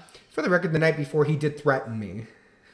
Because he met me for the first time, he's like, "This is my boy now." Mm. Drama, but back to Gary. So I freshly was out of that whole situation, and Gary like called me, and it was I was at Bar Ten West Hollywood with, with my girls. I was having drinks and having a good time. He's like, "I've just left. I'm I broke up with John." I'm like, Gary, I love you, but we've gone through this. Like I, I, we go through you guys breaking up all the time, and you call me when he's gone. I'm like, Yeah. I'm not the backup. Like if you're serious about this, let call, let me know when this is a for sure thing. He's mm-hmm. like, let me call you in an hour. Hour later, he's on. So they were living in Vegas. He was already at Barstow, so he was driving back. He literally left while John was gone. Left the dog behind. He literally just ran in his car and just left. Now they've been done since, mm-hmm. but he moved back, and I was like, I was like, I'll talk to you, but I want to give it a month before I commit to anything. Yeah. Month happened. He's like, I really want to like this to work. So we started dating, and like he was very clear about I need things to be slow. There's a lot of trauma. Like John prostituted him to do porn, and like used him for like prostitution to pay the bill. Like John is a piece of shit, and Gary is such a sweet, innocent mind that he's very susceptible to manipulation. Like just a very pure, genuine person that got corrupted. Mm-hmm. Well, Gary came back. We dated. And then I was supposed to go for my first cardiac echo, which was supposed to decide if I have open heart surgery that year. Yeah. Because I have, I do have to have open heart surgery, but I needed the scan. He was supposed to take me. No show, no message, Oh My God. blocked me from everything. And then Gary just magically reappears a month later Just out of the blue. out of the blue. Like he blocked me from everything. So like new number, reach out, touch base, and I was like, fuck, like you're my person. You were supposed to come be here for me and hold my like. I have PTSD of hospitals because my dad was in a coma for a while, and like we had a really traumatic experience. Yeah. So I'm like, this meant a lot. You, like you were supposed to be there, and you're the one that was telling me like, when I, I would be in a hospital bed for four months, if I had the surgery, and I'm like, you said you'd be here every other day. Like, if you don't show up to take me to an examination, how am I supposed to expect you to be by my side and be with me? Yeah. And mind you, like I still had an engagement ring for him because like this is someone I wanted for the future. Okay. grandma even knew. Like his grandma loves me.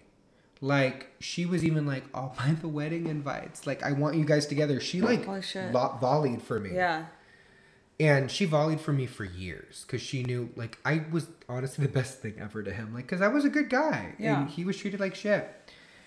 So Gary still to this day pops on and off, and I've told him like, "You're in my life or not? Fuck off if you're not." Yeah. And I'll tell you, like, he's got had two new boyfriends since. Grandma, I find everything that's going on with him through grandma, So nuts. Okay. and it's just like he he every time things go wrong, he hits me up, but there's no conversation. Like I get one or two texts, and then gone, and it's like, and, it sucks because like for me, I got rid of Austin, the piece of shit I mentioned earlier. The week before I finally came to terms with dealing with this situation, which Yeah. I was at my bestie Cherokee's house, who's my person. And what's funny is Mm-hmm. this all happened the week Hamilton came out. Have you seen Hamilton? I have not seen Hamilton, but I love the soundtrack. Okay, so she heard the whole entire soundtrack before it came out. Okay. And so she was telling me about it. And so we watched when it premiered on Disney Plus together. Yeah. And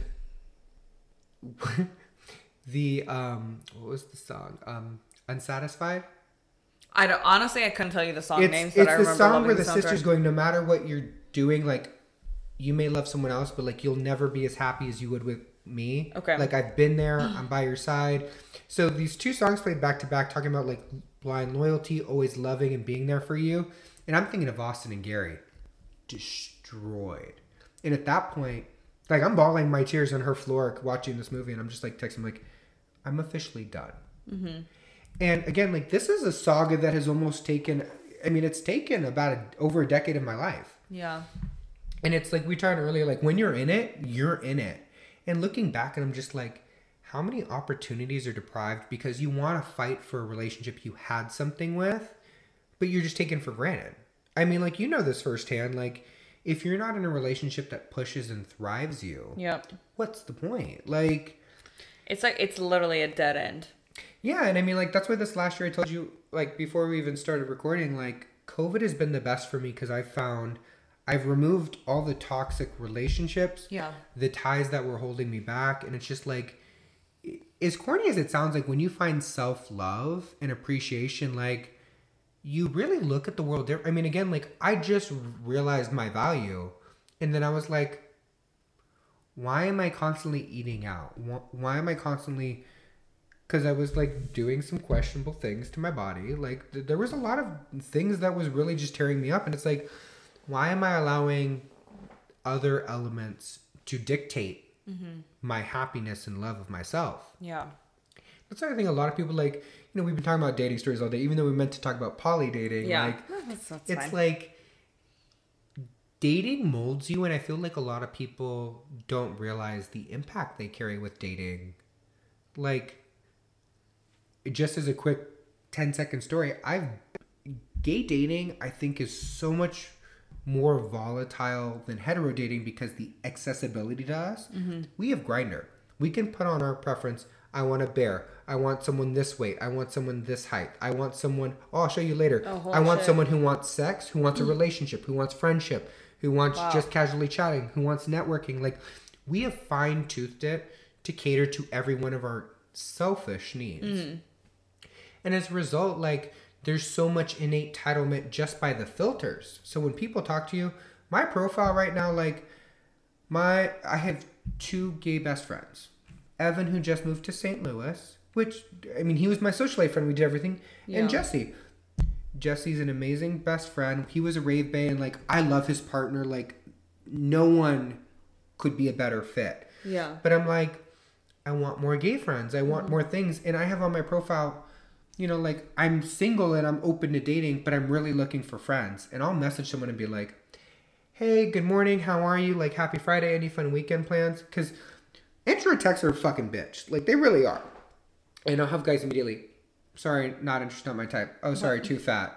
Oh, sorry, I'm a top. Um, and I'm like. I'm like, your profile said gaming anime, kickboxing, all things I like. That is why I messaged you. And they're like, literally, if you ask any gay guy on a dating profile that has the friend feature, I'm pretty sure if they were like given a truth serum, everyone would tell you, if I do not want to fuck you, I'm not interested in being friends. As I see Brad carefully putting things down. Brad, you can come grab a drink.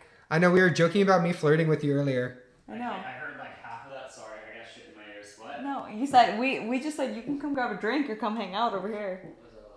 Was it allowed? Yeah, that's allowed. We literally talked about you on the pod. We're like Brad's gonna come in at one We- time. yeah, we. Know. I kept joking with her that you were right behind her. Yeah, basically this podcast has gone on for like three hours and we haven't hit the topic that we initially even talked about. She sent me a list of topics, and one of which was my dating experiences. And I'm a dating hoe, so it went a little crazy. I literally said, "Are you dating?" And then I go crazy dating stories, and then I go polyamory. There were three points. I came with lists.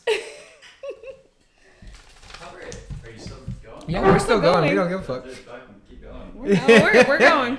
I. I mean, as Brad is casually in the background. I know. It's fine. But I mean, no, dating is just freaking ridiculous. I, I was thinking because like you know we've been talking about doing an episode together for a- for a while, which I'm so happy I finally got on. But it's like there's so many things with dating, like hetero dating versus gay dating is a completely different Yeah. network in itself. I mean, poly dating. I mean, there's just so many crazy facets of it that it's just ridiculous. And I mean, let's be honest. I'm so happy for you with Brad. Like, He said this like 17 times. hundred percent. I've talked you up this whole channel. Brad's a cunt. I mean, his lips to God's ears. I don't know, but I mean, at least Brad gets some. So Yeah. more than me right now. But I mean, Well, I had sex. I, I'm aware. My comment to everything. we every we talked about your trips. It's know. okay. Every time Brad and I talk, and I go, I look at him and go, "Well, I had sex." He's like, "Yeah, I was there." At least he doesn't flex in the mirror. That's okay. Oh, I do. You know what? I think on that note, we should probably end this whole dating segment because Brad is honestly more entertaining than anything I have to say. Seriously, no, but we talk. I was telling Curtis. I go. I told Curtis about El the story Paso? that I told. I told Brad about the mirror flexing thing. Oh. So Brad has decided for the last six, last six months every morning to get up and just like flex or just flex at me anytime he comes into or near a mirror. But see, that's Because a, that's a comedic like trend. Like you, you set up the domino. Like he's just going with it. No, I'm Oh, traumatized. I'm somebody's here, so shit, come here. Oh, wait, wait, is it over there? I don't, I'm not really sure. No, he just. Did he really just do the like bicep flex point? I don't have Oh, that's that's I- that's that's so where I'm at. 1990. Like I, get to ex- appreciate yeah, it. I get to experience it every single day. Oh, whatever. You sit on his dick. It That's works why I also That's wear a true. hoodie. I got no biceps to show off either, so. That's okay, Brad. I'll take you oh. to the gym. We'll fix that. See, I've already. Curtis has already started hitting on my boyfriend. Fine, dude. I'm, I'm not hitting. I mean, he is skinny like the guys I like, but he's too tall. Compliments a compliment. See, that is how straight men should respond to these kind of situations. Because let's be honest, I always tell people like gay men are the best wingmans because one is like, God, I swore. oh god, just like looking over it, Brad. But like seriously, like if a straight guy were to go to me and be like, I think she's pretty. I literally would go become at a party within 30 seconds best friends with this girl. And I've done this to my friend Donald hmm. before. And he's not married to this girl. And I was like, hey, you see that guy over there? My friend Donald. His dick's not that big, but he knows the motion of the ocean. I'll tell you, you could not find a better person to treat you right. If you can, if you're not a freaking length queen, you will be the happiest ever. They are now married. Beautiful. And I mean, for girls too, mm. like, I mean, we glam you up, we cheer you up, we freaking are your rally cry. And that's the thing is, is like I think you're, you're not threatening. That's the beauty of it. Is You're like ignorant as shit if you don't think I'm threatening. you're not threatening to me. Oh, well, Like, that's because I, don't- like you. If I didn't like you, that'd be a different story. Yeah, but I'm just saying. But I'm like, I don't think that if you and I hang out, I don't think at three in the morning you're gonna try to fuck me. Like it's not like creepy. I mean, as long as you don't give me tequila, that is not even a conversation we have to have. Curtis, please. There is, there has been a situ. Okay, one tiny entertaining story because I Hey. think you'll get a cat kick out of it. So there's a reason Curtis does not drink heavy tequila anymore. Around women. Is this- Hundred percent. My roommates are different, but like if this is like a party with strangers. So do you remember Twilight?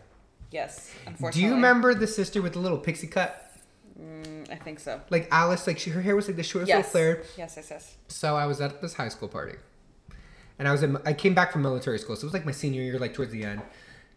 Tequila shots all night. Well, This girl had such short hair, I thought she was a guy. Lo and behold, we had sex. Three months later, I get hit up with, You're the father. I'm sorry, what? Yeah, yeah, yeah, yeah. Lo and behold, well, I also, so the morning after, so I knew I had sex with her because the morning after, I had over 100 messages in my phone. Because people apparently decided it was entertaining that the gay guy was fucking a straight girl who was in from out of town and took pictures and record like around the bed, like very disturbingly, like d- disgustingly took these things and then sent it to me. So in the morning, I was like, like I, I hadn't had sex with a girl in years, and I'm gay. Like, I, there's no attraction to women, but like, I was just blitzed, and like, I'm coherent when I'm drunk. Like, I don't black out. Tequila does that to people, apparently. Well, I found out later that night because everyone decided to record everything that she had sex with four different, five different guys, and I was the only one that wore a condom, and I got a paternity test. No, Curtis is not the father. Rightly so. I told you crazy stories. I got them plenty. But I mean, like, the fuck? I mean, if me and wifey Cherokee had a kid, we'd have beautiful, cute little brown babies. Yeah, but that's not the point. The point is just like that's insane that she like comes after you to say that you're the dad. And I'm like, I'm the one that wore a condom, and she said there was no one else that night. Like, Yeah. I don't know what that has to do with dating, but you know what? It was drinking. It was traumatizing. I thought it was fit. My God. Well, I think on this point, okay, let's cheers. Yes. So this is gonna be a segue. So for those listening, we're gonna end, cap, and then We're gonna end with a cheers. If you couldn't hear yeah, that, that was Brad from the toilet giving his commentary. but this is gonna turn into um this is gonna be the end of part one. Part two. You wanna do poly? I'm down. But for the record, I would just like to say I am so honored and happy to have finally been on this. You know, I've been cheering you on and wanting to since the beginning. No. Well now you're gonna have your own pod. I know, and then I'm gonna have to have you as a guest. Baby. Yeah.